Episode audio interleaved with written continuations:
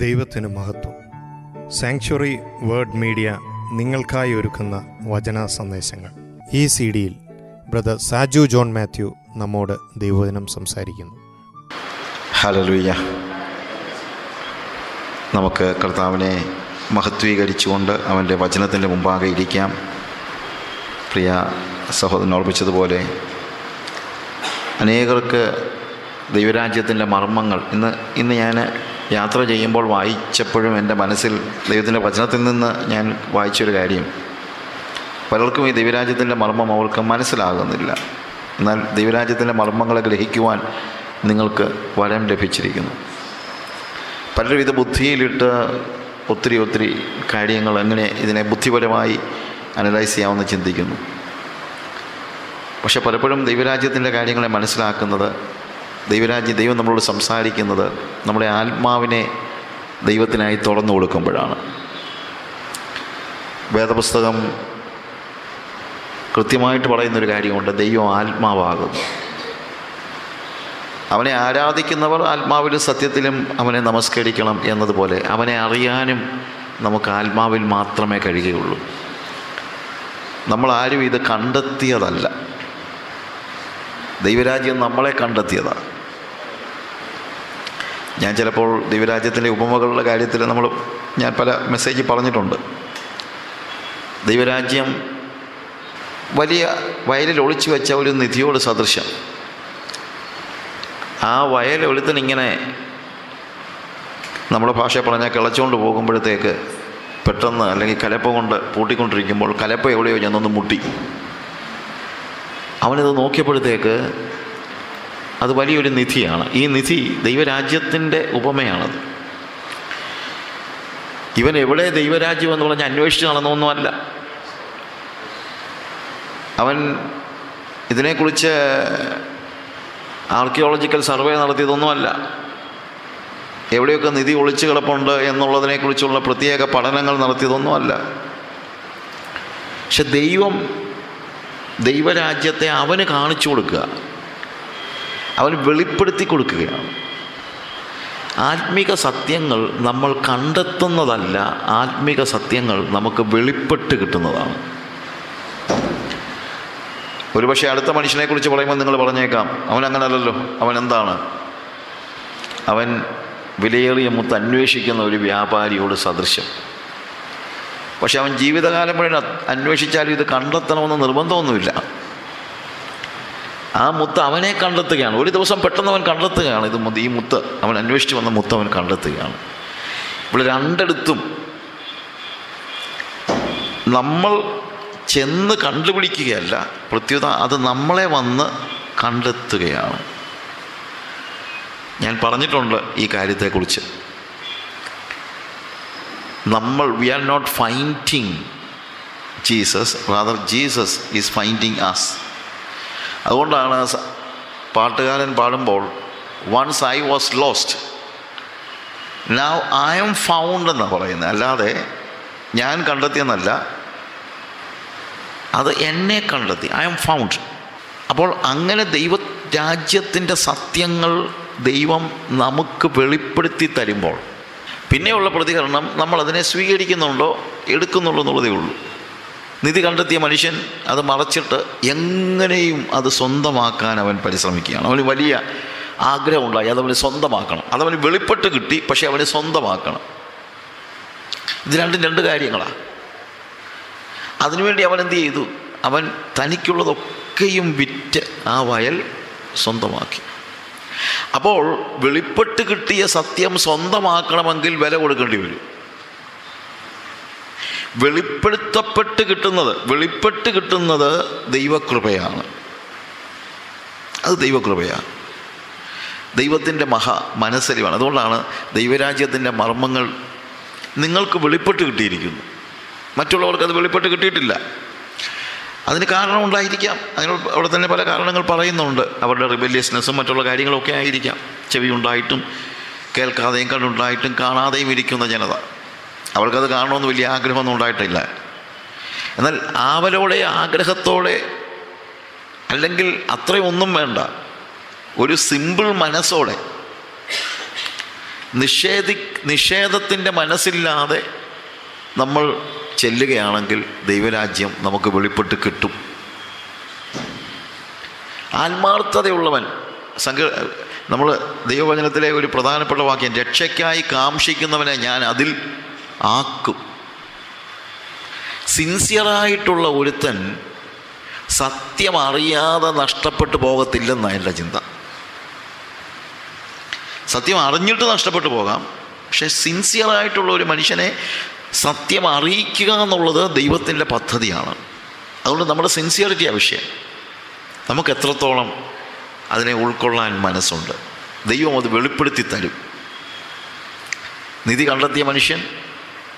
അവനത് മറച്ച് തനിക്കുള്ളതൊക്കെയും വിറ്റ് ആ വയൽ സ്വന്തമാക്കി ആ വാക്ക് ഉപയോഗിച്ചിരിക്കുന്നതാണ് സ്വന്തമാക്കി ദൈവരാജ്യത്തിൻ്റെ വെളിപ്പെടുത്തപ്പെടുന്ന സത്യങ്ങൾ നമ്മൾ സ്വന്തമാക്കണം അതുപോലെ വിലയേറിയ മുത്തന്വേഷിക്കുന്ന മനുഷ്യൻ്റെ കാര്യവും പറയുന്നത് തന്നെയാണ് എന്ത് അവനത് കണ്ടെത്തിയാറേ തനിക്കുള്ളതൊക്കെയും വിറ്റ് ആ മുത്ത് അവൻ സ്വന്തമാക്കി അതുകൊണ്ട് നമുക്ക് ദൈവം വെളിപ്പെടുത്തി തരുന്ന സത്യങ്ങളെ നമ്മൾ സ്വന്തമാക്കണം സ്വന്തമാക്കണമെങ്കിൽ ചിലത് നമ്മൾ ഉപേക്ഷിക്കേണ്ടി വരും ഉപേക്ഷിക്കാതെ സ്വന്തമാക്കാൻ പറ്റില്ല ഉപേക്ഷിക്കാതെ നമുക്ക് ഒരിക്കലും ഇത് സ്വന്തമാക്കാനായിട്ട് പറ്റില്ല നമ്മുടെയൊക്കെ വലിയ പ്രോബ്ലം എന്താണെന്ന് ചോദിച്ചു കഴിഞ്ഞാൽ നമുക്ക് ഉപേക്ഷിക്കാൻ നമ്മുടെ നാട്ടിലൊരു ചൊല്ലുണ്ട് ഉത്തരത്തിലിരിക്കുന്നത് എടുക്കുകയും വേണം കക്ഷത്തിലുള്ളത് പോവുകയും വരുത് അത് പറ്റില്ല അത് നടക്കുന്ന കാര്യമല്ല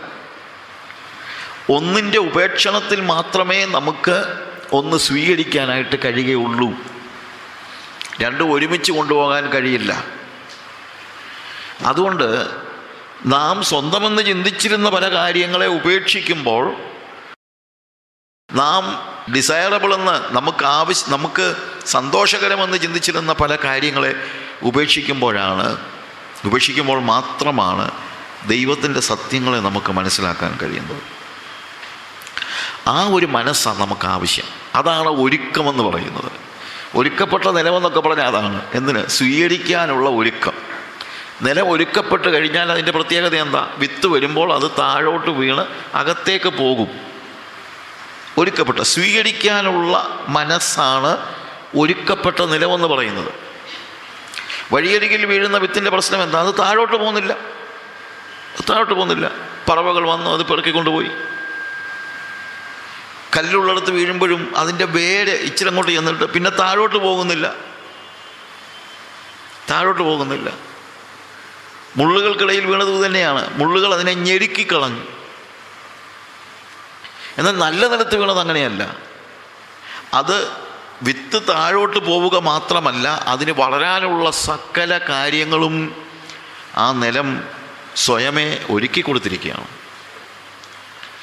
ഇതുപോലെ ഒരുക്കമുള്ള ഒരു അവസ്ഥ ഒരു ഒരു ഒരു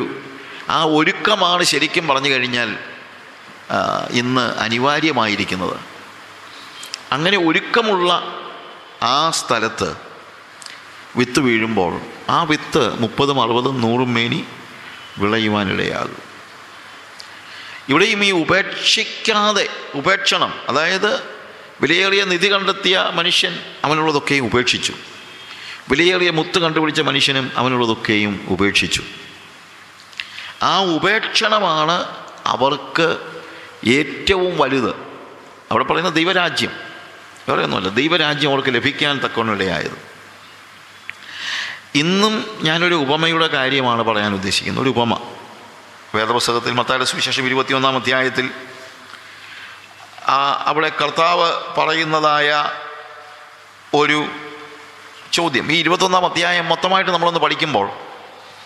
അവിടെ കർത്താവ് ഡീൽ ചെയ്യുന്നതായ ചില വിഷയങ്ങളുണ്ട് ഒരേ വിഷയം തന്നെ അവൻ ഡീൽ ചെയ്യുന്നു പല രീതിയിലാണ് അതിനകത്ത് അതിന് പറയുന്ന ഒരു ഉപമയാണ് ഇരുപത്തിയെട്ട് മുതലുള്ള വാക്യങ്ങൾ വായിക്കുമ്പോൾ Matthew chapter twenty one verse twenty eight on verse when we read it എങ്കിലും നിങ്ങൾക്ക് എന്തു തോന്നുന്നു ഒരു മനുഷ്യന് രണ്ട് പുത്രന്മാരുണ്ടായിരുന്നു അവൻ ഒന്നാമത്തവൻ്റെ അടുക്കൽ ചെന്ന് മകനെ ഇന്ന് എൻ്റെ മുന്തിരിത്തോട്ടത്തിൽ പോയി വേല ചെയ്യുക എന്ന് പറഞ്ഞു എനിക്ക് മനസ്സില്ല എന്ന് അവൻ ഉത്തരം പറഞ്ഞു എങ്കിലും പിന്നത്തേതിൽ അനുതപിച്ച് അവൻ പോയി രണ്ടാമത്തവൻ്റെ അടുക്കൽ വന്ന് അവൻ ചെന്ന് അങ്ങനെ തന്നെ പറഞ്ഞപ്പോൾ ഞാൻ പോകാമപ്പാ എന്ന് അവൻ ഉത്തരം പറഞ്ഞു പോയില്ല താനും ഈ രണ്ടു പേരിൽ ആരാകുന്നു അപ്പൻ്റെ ഇഷ്ടം ചെയ്തത് ഒന്നാമത്തവൻ എന്ന് അവർ പറഞ്ഞു യേശു അവരോട് പറഞ്ഞത് ചുങ്കക്കാരും വേശ്യമാരും നിങ്ങൾക്ക് മുമ്പായി ദൈവരാജ്യത്തിൽ കടക്കുന്നു എന്ന് സത്യമായിട്ട് ഞാൻ നിങ്ങളോട് പറയുന്നു നമുക്കൊക്കെ അറിയാവുന്ന ഒരു ഉപമ രണ്ട് മക്കൾ അപ്പൻ ഈ മക്കളുടെ അടുത്ത് ചെന്നിട്ട് എൻ്റെ മുന്തിരിത്തോട്ടത്തിൽ വേല ചെയ്യുക എന്ന് പറഞ്ഞു ഈ മക്കളുടെ പ്രതികരണം എന്താണ് ആദ്യത്തവനോട് പറഞ്ഞ പാവം പറഞ്ഞു എന്നെ കൊണ്ടൊന്നും പറ്റത്തില്ല അവൻ ഒന്നാമത്തവൻ അവൻ അവൻ പറയുന്നത് എനിക്ക് മനസ്സില്ല എന്ന് പറഞ്ഞു എന്നെ കൊണ്ട് പറ്റില്ല എനിക്ക് മനസ്സില്ല വളരെ ബ്ലണ്ടായിട്ട് അവൻ പറയണം രണ്ടാമത്തവൻ്റെ അടുത്ത് എന്ന് പറഞ്ഞപ്പോൾ അവൻ അല്ല പറയുന്നത് ഞാൻ പോകാം അപ്പ അപ്പ എന്നാണ് ഇവിടെ മലയാളത്തിൽ എഴുതിയിരിക്കുന്നത് അങ്ങനല്ല ശരിക്കും പറഞ്ഞു കഴിഞ്ഞാൽ ഞാൻ പോകാം യജമാനനെ എന്നാണ് പറയുന്നത് ഐ ഗോ സർ ഗ്രീക്കിലും അത് തന്നെ ക്രിയോസ് ഞാൻ പോകാം യജമാനനെ ഞാൻ പോകാം ഭയങ്കര താഴ്മയോടുകൂടിയാണ് പക്ഷെ അവൻ പോയില്ല പക്ഷെ ആദ്യത്തവൻ മനസ്സില്ല എന്ന് പറഞ്ഞെങ്കിലും പിന്നത്തേതിൽ അനുതപിച്ചു അവൻ പോയി ഇവരിൽ ആരാകുന്നു പിതാവിൻ്റെ ഇഷ്ടം ചെയ്തതെന്നാണ് ചോദ്യം ഞാൻ ഈ ഉപമ വായിച്ചപ്പോൾ എനിക്ക് മനസ്സിലായ കാര്യം രണ്ടുപേരും തെറ്റ് ചെയ്തു രണ്ടുപേരും തെറ്റ് ചെയ്തിട്ടുണ്ട് ഇന്നത്തെ കാലഘട്ടത്തിലെ പിള്ളേരുടെ കേസ് വെച്ച് നോക്കിക്കഴിഞ്ഞാൽ നമ്മൾ ഈ മുന്തിരിത്തോട്ടത്തിലെ അധ്വാനമൊക്കെ അങ്ങ് വിടും രണ്ട് പിള്ളേർ ഇന്ത്യ പാകിസ്ഥാൻ ക്രിക്കറ്റ് മാച്ചിൻ്റെ ഫൈനൽ കണ്ടുകൊണ്ടിരിക്കുകയെന്ന് വെച്ചു ടി വി അപ്പോഴാണ് അപ്പൻ വന്നിട്ട് പറഞ്ഞു മോനെ നീ ചെങ്ങന്നൂർ വരെ പോടാന്ന് പറഞ്ഞു മൂത്തവനോട് വന്നിട്ട് പറഞ്ഞു നീ ചെങ്ങന്നൂർ വരെ പോവാ അപ്പോൾ പറഞ്ഞു പിന്നെ എന്നെ കൊണ്ടൊന്നും പറ്റത്തില്ല പിന്നെ ഈ ഇന്ത്യ പാകിസ്ഥാൻ ഫൈനൽ നടക്കുന്ന കളിക്കുക ചെങ്ങന്നൂർ വേറെ പണിയൊന്നുമില്ല ഇത്രയേ ഉള്ളൂ സംഭവം അധ്വാനം നമുക്ക് വേറെ ഒരു കാര്യമായിക്കോട്ടെ എൻ്റെ മുതലത്തോളത്തിൽ അധ്വാനിക്കാം അതൊക്കെ നമുക്ക് പിന്നീട് പറയാം പക്ഷേ ഞാൻ പറഞ്ഞ ഇന്ന് സാധാരണ രീതിയിൽ സംഭവിക്കുന്ന ഒരു കാര്യമാണ് ഇവിടെ ഇന്ത്യ പാകിസ്ഥാൻ ഫൈനൽ നടക്കുന്ന സമയത്ത് അപ്പൻ ചെങ്ങന്നൂർ പോകാൻ പറഞ്ഞു കഴിഞ്ഞാൽ ഏത് പിള്ളേർക്കാണ് പോകാൻ ഇഷ്ടമുള്ളത് കാര്യം പോയാൽ അവൻ്റെ സുഖങ്ങൾ നഷ്ടപ്പെടുകയാണ് അവൻ ഇഷ്ടപ്പെടുന്നതായ കാര്യങ്ങൾ നഷ്ടപ്പെടുകയാണ് അവൻ്റെ അവൻ രസിക്കുന്നതായ കാര്യങ്ങൾ അവന് നഷ്ടമാവുകയാണ് രണ്ടാമത്തെ അടുത്ത് ചെന്നപ്പോൾ അവൻ പെട്ടെന്ന് എണീറ്റങ്ങ് നിന്നങ്ങ് നിന്നിട്ട് കൈയൊക്കെ കൂപ്പിക്കൊണ്ടായിരിക്കും നിൽക്കുന്നത് കരി അവിടെ പറഞ്ഞിരിക്കുന്നത് അപ്പൻ പറഞ്ഞ് നീ എൻ്റെ മുന്തിരിത്തോട്ടത്തിൽ പോയി വേല ചെയ്യാന്ന് പറഞ്ഞപ്പോൾ അവൻ നിന്നുകൊണ്ട് yes sir I go sir sir എന്നാണ് പറയുന്നത് അപ്പാന്നല്ല വിളിക്കുന്നത് ഗോ സർ എണീറ്റ് എണീറ്റ് യജമാനെ എന്ന് വിളിച്ചുകൊണ്ടാണ് കൈയൊക്കെ കൂപ്പിക്കൊണ്ടാണ് ഇവൻ വർത്തമാനം തന്നെ പറയുന്നത് അപ്പന് എന്നാൽ പിന്നെ ഇവൻ പോകും എന്ന് വെച്ച് അപ്പൻ അങ്ങ് പോയി പക്ഷേ ഇവൻ പിന്നെയും പോയിരുന്ന് മുഴുവൻ സമയം ക്രിക്കറ്റ് കണ്ടു ഇത്ര ഇത് ഇതാ ഇന്നത്തെ വെച്ച് നോക്കിക്കഴിഞ്ഞാൽ ഇതുപോലൊരു കാര്യമാണ് നടക്കുന്നത് പക്ഷേ രണ്ടാമത്തെ ആദ്യത്തെ ചെറുക്കൻ അവൻ പോയി രണ്ടാമത് പോയി കസേരയിരുന്ന് ടി വിയിൽ ഇങ്ങനെ നോക്കിക്കൊണ്ടിരിക്കുമ്പോൾ അവൻ പെട്ടെന്ന് ആലോചിച്ചു ഞാൻ എന്താ ചെയ്തേ എൻ്റെ അപ്പൻ പറഞ്ഞത് ഞാൻ കേട്ടില്ലല്ലോ എൻ്റെ അപ്പന് ദുഃഖമായി കാണുമല്ലോ പഴയ നിയമത്തിലെ നിയമം അനുസരിച്ച് അപ്പനെ അനുസരിക്കാത്ത മകനെ വേണമെങ്കിൽ പുറത്തു കൊണ്ടുപോയി പ്രമാണിമാരുടെ മുമ്പിൽ ഇവനെന്നെ അനുസരിക്കുന്നില്ലെന്ന് പറഞ്ഞാൽ അവർക്ക് വേണം ഇവനെ കല്ലെറിഞ്ഞു കൊല്ലാം അതാണ് ന്യായപ്രമാണത്തിലെ ഒരു നിയമം വേണമെങ്കിൽ പക്ഷെ ഈ അപ്പൻ ഇവനോട് ഒരു വാക്ക് എതിർത്ത് പോലും സംസാരിക്കുന്നില്ല എന്തോടാ പറഞ്ഞത് എന്ന് ചോദിക്കുന്നില്ല അപ്പോൾ ഇവൻ പറയുന്നത് കല്ലെറിഞ്ഞ് കൊല്ലപ്പെടേണ്ട ആളാണ് ഞാൻ പക്ഷെ എൻ്റെ അപ്പൻ എന്നെ കല്ലെറിഞ്ഞ് കൊല്ലാൻ വിട്ടുകൊടുത്തില്ല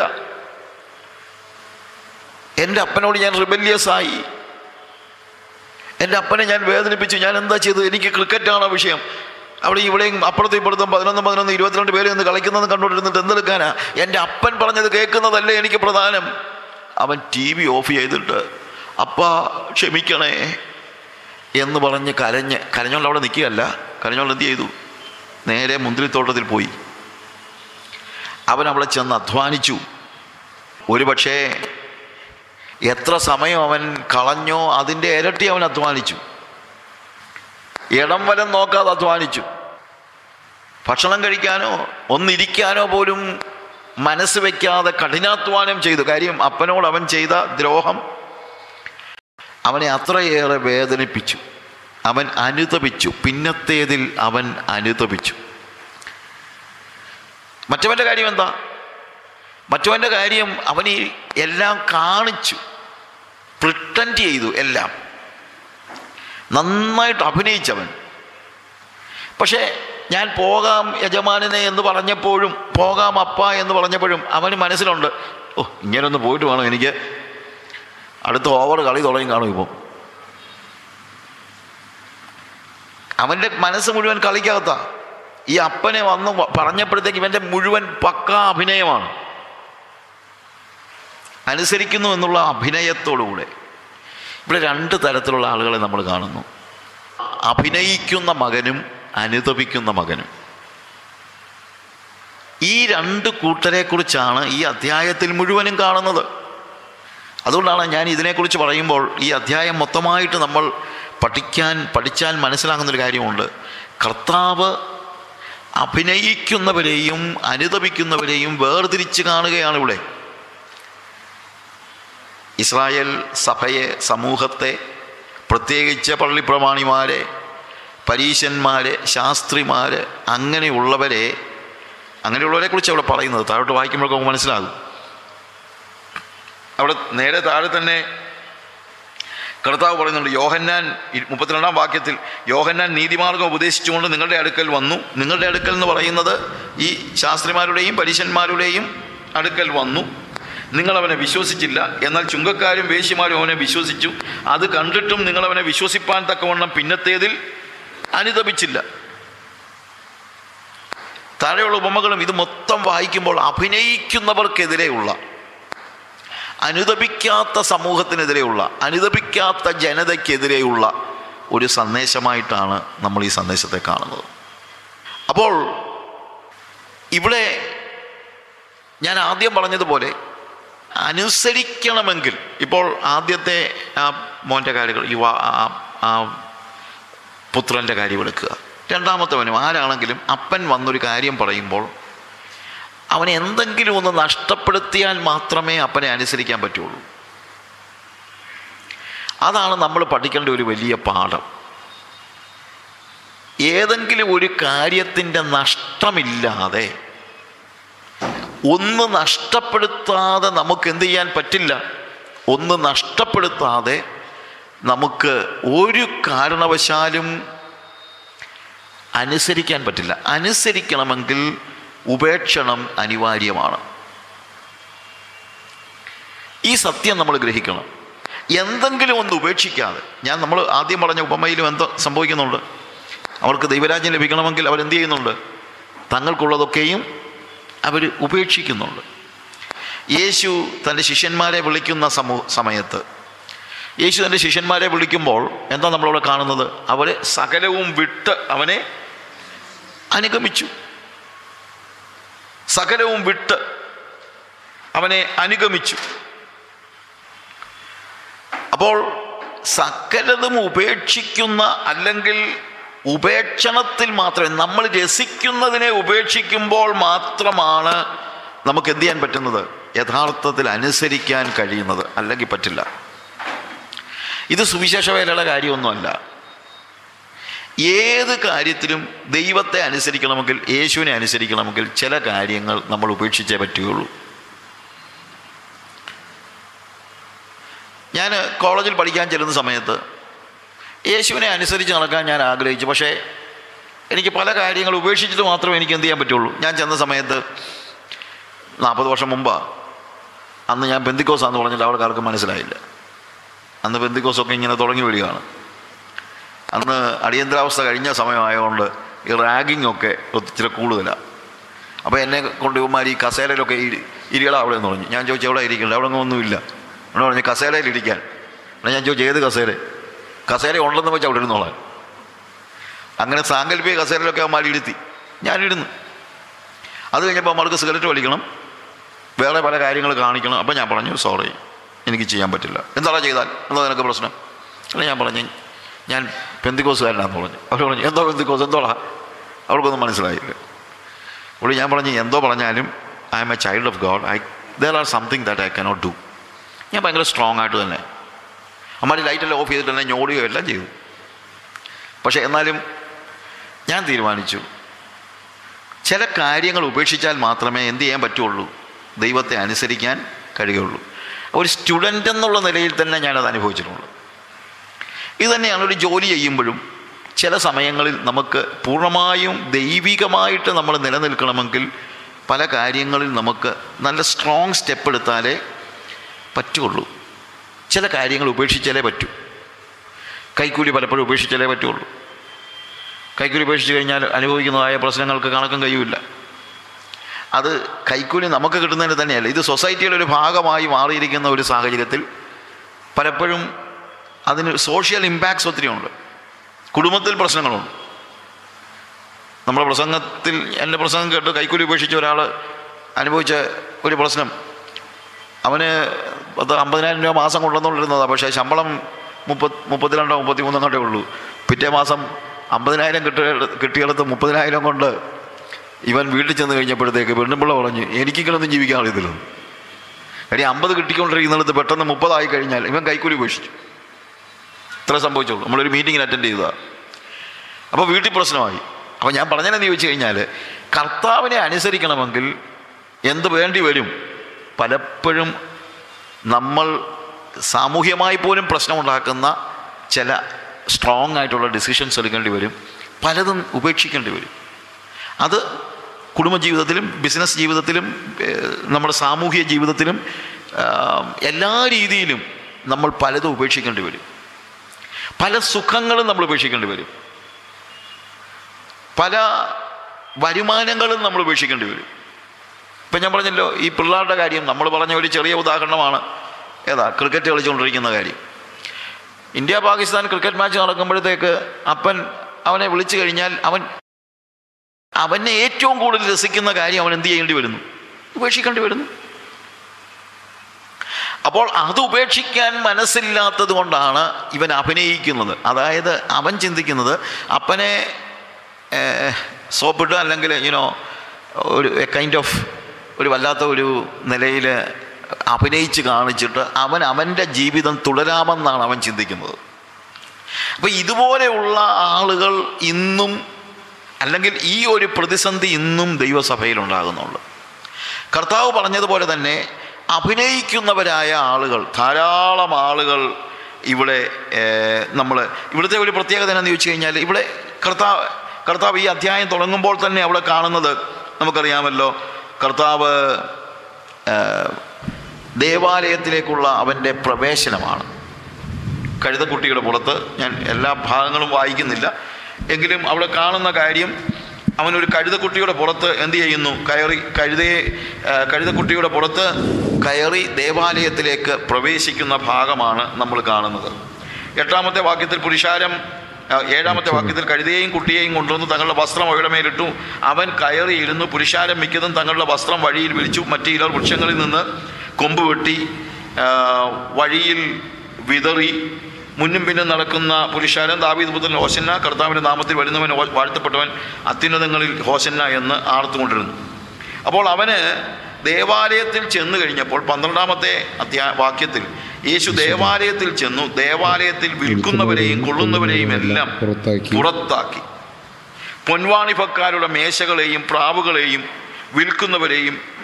പീഠങ്ങളെയും മറിച്ച് കളഞ്ഞ് അവരോട് എൻ്റെ ആലയം പ്രാർത്ഥനാലയം എന്ന് വിളിക്കപ്പെടും നിങ്ങളോ അതിനെ കള്ളന്മാരുടെ ഗുഹയാക്കി തീർത്തിരിക്കുന്നു എന്ന് പറഞ്ഞു ശരിക്കും ഈ അത് അതിന് ശേഷം നമ്മൾ കാണുമ്പോഴത്തേക്ക് അവന് വൈകുന്നേരം അവന് ബഥാന്യയിൽ ചെന്ന് രാപ രാപാർക്കുന്ന പതിനേഴാം വാക്യത്തിൽ പതിനെട്ടാമത്തെ വാക്യത്തിൽ രാവിലെ അവൻ നഗരത്തിലേക്ക് മടങ്ങിപ്പോകുന്ന സമയം വിശന്നിട്ട് വഴിയരികെ ഒരു അത്തിവൃക്ഷം കണ്ടു അടുക്കെ ചെന്നു അതിലിലയല്ലാതെ ഒന്നും കാണായികയാൽ ഇനി നിന്നിൽ ഒരു നാളും ഫലം ഉണ്ടാകാതെ പോകട്ടെ എന്ന് അതിനോട് പറഞ്ഞു ക്ഷണത്തിൽ അത്തി ഉണങ്ങിപ്പോയി ഈ രണ്ട് കാര്യങ്ങൾ ഒന്ന് ദേവാലയത്തിൽ യേശു കാണിക്കുന്ന ഈ രൗദ്രതയോടെ എന്നുള്ള വാക്ക് വേണമെങ്കിൽ ഉപയോഗിക്കാം വളരെ എന്താണ് രോഷത്തോടുകൂടെ കർത്താവ് കാണിക്കുന്നതായ ആ ദേവാലയത്തിൽ വാങ്ങുന്നവരെയും വിൽക്കുന്നവരെയും പുറത്താക്കുന്ന പൊൻവാണി പൊൻവാണിഭക്കാരുടെ മേശകളെ മറിച്ചിടുന്ന ഒരു സ്റ്റേജ് പിന്നെ അത്തിയിൽ ഫലം കാണാതെ വന്നപ്പോൾ അതിനെ ശപിക്കുന്ന കാര്യം ഇതൊക്കെ യേശുവിൻ്റെ സ്വാഭാവികമായ സ്വഭാവത്തിന് അല്ലെങ്കിൽ നമ്മൾ നമ്മൾ കണ്ടിട്ടുള്ള സ്വഭാവത്തിന് യോജിക്കുന്ന കാര്യമല്ല ഞാൻ സൗമ്യതയും താഴ്മയും ഉള്ളവനാകയാൽ എൻ്റെ മുഖം ഏറ്റുകൊണ്ട് എന്നോട് പഠിപ്പീൻ എന്ന് പറഞ്ഞ യേശുവിൽ നിന്ന് സ്വാഭാവികമായി നമുക്ക് മനസ്സിലാ നമുക്ക് ഇങ്ങനെ ഒരു പ്രതികരണം നമുക്ക് പ്രതീക്ഷിക്കാനായിട്ട് കഴിയുന്നില്ല അതും ഈ രണ്ട് ഭാഗങ്ങളിലാണ് നമ്മൾ വിഭാവന ചെയ്തിട്ടുള്ള യേശുവിൻ്റെ സ്വഭാവത്തിൽ നിന്ന് വ്യത്യസ്തമായി നമ്മൾ കാണുന്നത് ഒന്ന് അവൻ ദേവാലയത്തിൽ വിൽക്കുന്നവരെയും വാങ്ങുന്നവരെയും പുറത്താക്കി മേശകളെ മറച്ചിട്ടു രണ്ട് അത്തി അതിൽ ഫലം കാണാതെ വന്നപ്പോൾ അവൻ അതിനെ ശപിച്ചു ഇത് രണ്ടും സ്വാഭാവികമായി നടക്കുന്നൊരു കാര്യമല്ല പക്ഷേ ഇത് നടന്നു അത് നടക്കുന്നതിൻ്റെ കാരണം അല്ലെങ്കിൽ അതാണ് ഞാൻ അതിനെക്കുറിച്ചുള്ള ആ പഠനം ആവശ്യമാണെന്ന് പറയാൻ കാര്യം ഇവിടെയാണ് ഈ അഭിനയത്തിൻ്റെ വലിയൊരു പ്രശ്നം ഉണ്ടാകുന്നത് അതായത് ഈ ദേവാലയത്തിൽ നമ്മൾ കാണുന്ന ദേവാലയത്തിൽ നിന്ന് ദേവാലയത്തിൽ വിൽക്കുന്നവരെയും കൊള്ളുന്നവരെയും പുറത്താക്കി പൊൻവാണിഭക്കാരുടെ അവിടെ മണി എക്സ്ചേഞ്ച് നടത്തുന്ന മണി ചേഞ്ചേഴ്സ് ഈ മണി ചേഞ്ചേഴ്സ് എന്തിനാണ് അവിടെ ഇരിക്കുന്നത് യഹൂദൻ അല്ലെങ്കിൽ യഹൂദ പ്രമാണികൾ ഒരു ഒരു ഒരു ഒരു സിസ്റ്റം ഉണ്ടാക്കി അതായത് കൈസറുടെ മുദ്രയുള്ള പണം ദേവാലയത്തിൻ്റെ ഭണ്ഡാരത്തിലിടാൻ പാടില്ല അവിടുത്തെ റോമൻ പണത്തിൽ അല്ലെങ്കിൽ റോമൻ നാണയത്തിൽ എന്തുണ്ട് കൈസറുടെ മുദ്രയുണ്ട് കൈസറുടെ മുദ്രയുള്ള നാണയം ദേവാലയത്തിനകത്ത് ഇടാൻ പാടില്ല അപ്പോൾ അതെന്ത് ചെയ്യണം കൈസറുടെ മുദ്രയുള്ള നാണയം ഇവിടെ കൊണ്ടുവന്നു കഴിഞ്ഞാൽ എക്സ് മണി എക്സ്ചേഞ്ചുകാർ എന്തു ചെയ്യും നിങ്ങൾക്ക് ദേവാലയത്തിൻ്റെ പണം തരും ദേവാലയത്തിൽ നിങ്ങൾക്കിടാൻ പറ്റുന്ന അവരുടെ ഭാഷ പറഞ്ഞാൽ വിശുദ്ധ പണം തരും അപ്പോൾ ഇവരാണ് എക്സ്ചേഞ്ച് റേറ്റും എല്ലാം നിശ്ചയിക്കുന്നത് എന്നിട്ട് ഇത് വാങ്ങിച്ചിട്ട് ഈ ദേവാലയത്തിലെ പണം ഭണ്ഡാരത്തിൽ വീണ് കഴിയുമ്പോൾ ഭണ്ഡാരത്തിൽ നിന്ന് വീണ്ടും അതെവിടെ വരും ഈ മണി ചേഞ്ചേഴ്സിൻ്റെ അടുത്ത് തന്നെ വരും ഈ മണി ചേഞ്ചേഴ്സ് പിന്നെ ഇത് ചെയ്യും അപ്പോൾ ദേവാലയത്തിലെ പ്രമാണിമാരും ഈ മണി ചേഞ്ചേഴ്സുമായിട്ട് ഒരു അവിശുദ്ധ ബന്ധമുണ്ട് അവർക്ക് ഇവിടെ ഇരിക്കാനുള്ള അവസരം കൊടുത്തിരിക്കുന്നതും ഈ പണത്തിൻ്റെ എക്സ്ചേഞ്ചും എല്ലാം ഒരു കച്ചവടമാണ് ഭയങ്കര കച്ചവടമാണ് റിലീജിയൻ ഭയങ്കര ഒരു കച്ചവടമായിരിക്കുന്ന ഒരു സ്റ്റേജ് ഇതാണ് ഇവിടെ നടക്കുന്നത് പിന്നെ പ്രാവുകളെയൊക്കെ ഇവിടെ തന്നെ വിൽക്കണമെന്നാണ് പറയുന്നത് കാര്യം ദേവാലയത്തിൽ നിന്ന് വാങ്ങിക്കണം അല്ലാതെ കൊണ്ടുവരും അവരുടെ വീട്ടിൽ നിന്ന് കൊണ്ടുവരാൻ പറ്റില്ല കുറുപ്രാവുകളെയും മറ്റും ഇവിടെ വന്ന് വാങ്ങിക്കണം അതിന് വില നിശ്ചയിക്കുന്നത് ഇവരാണ് അപ്പോൾ അങ്ങനെ എല്ലാം റിലീജിയൻ മുഴുവൻ കച്ചവടമാക്കിയിരിക്കുന്നതായ ഒരു സ്റ്റേജ് ഇതെവിടെയാണ് നടക്കുന്നത് ജാതികളുടെ പ്രാകാരത്തിൽ അവിടെ എഴുതിയിരിക്കുന്നു ദേവാലയത്തിൽ ചെന്നു ദേവാലയത്തിൽ ആ പ്രാകാരത്തിൽ ആ പ്രാകാരം എന്തിന് എന്തിനാണ് ഈ ജാതികളുടെ പ്രാകാരം ശരിക്കും എന്ന് ചോദിച്ചാൽ ലോകത്തിൻ്റെ വിവിധ സ്ഥലങ്ങളിൽ നിന്നുള്ള ജാതികളായ ആളുകൾ യഹൂദന്മാരുടെ ദൈവത്തിൻ്റെ മഹിമയെക്കുറിച്ച് കേട്ടറിഞ്ഞ് യഹൂദ ദേവാലയത്തിൽ ആരാധനയ്ക്കായി വരുന്നു പക്ഷേ അവർക്ക് കയറി നിൽക്കാനായിട്ട് യഹൂദന്മാരുടെ ആ സ്പെഷ്യലായിട്ട് അവർക്ക് വേണ്ടിയുള്ള വിശുദ്ധ സ്ഥലത്തോ മറ്റുള്ള സ്ഥലത്തോ ഒന്നും അവർക്ക് കയറാൻ പറ്റില്ല പ്രാകാരത്തിൽ പോലും കയറാൻ പറ്റില്ല പക്ഷെ ജാതികൾക്ക് വേണ്ടി ഒരു പ്രാകാരം അവരുണ്ടാക്കിയിട്ടുണ്ട് അതുണ്ടാക്കി എന്തിനാന്ന് ചോദിച്ചു കഴിഞ്ഞാൽ അവിടെ നിന്ന് ദേവാലയത്തിനുള്ളിലെ ആരാധന കാണുമ്പോൾ അവിടുത്തെ ദൈവ മഹത്വം ദർശിച്ച് ഇവർ കർത്താവിൽ വിശ്വസിക്കുകയും യഹോവയോട് പ്രാർത്ഥിക്കാൻ തുടങ്ങുകയും ചെയ്യും അതിനാണ് ജാതികളുടെ പ്രാകാരം ഉണ്ടാക്കിയത് പക്ഷേ ഇപ്പോൾ ഇവിടെ എന്താ നടക്കുന്നത് ഇവിടെ നടക്കുന്നത് കച്ചവടമാണ് ഇപ്പോൾ ഏതെങ്കിലും ഒരുത്തൻ യഹോവയുടെ മഹത്വത്തെക്കുറിച്ച് കേട്ടറിഞ്ഞ് ഇവിടെ വന്ന് ദേവാലയത്തിൽ കയറി ആ ആലയത്തിലെ ശുശ്രൂഷ കാണാൻ പരിശ്രമിച്ചാൽ അവിടെ അങ്ങ് മഹത്വമൊന്നും കാണാനൊന്നും ഇല്ല അവൻ കാണുന്നത് കച്ചവടമാണ് അതുകൊണ്ട് സംഭവിക്കുന്നതെന്ന് ചോദിച്ചു കഴിഞ്ഞാൽ ആത്മാർത്ഥതയോടെ വരുന്ന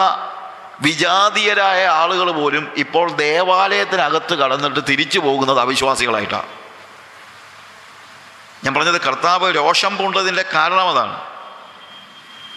അതായത് വിജാതീയരായ ആളുകൾക്ക് ദൈവമഹത്വം കാണാനുള്ള അവസരം കൊടുത്ത സ്ഥലം ഇപ്പോൾ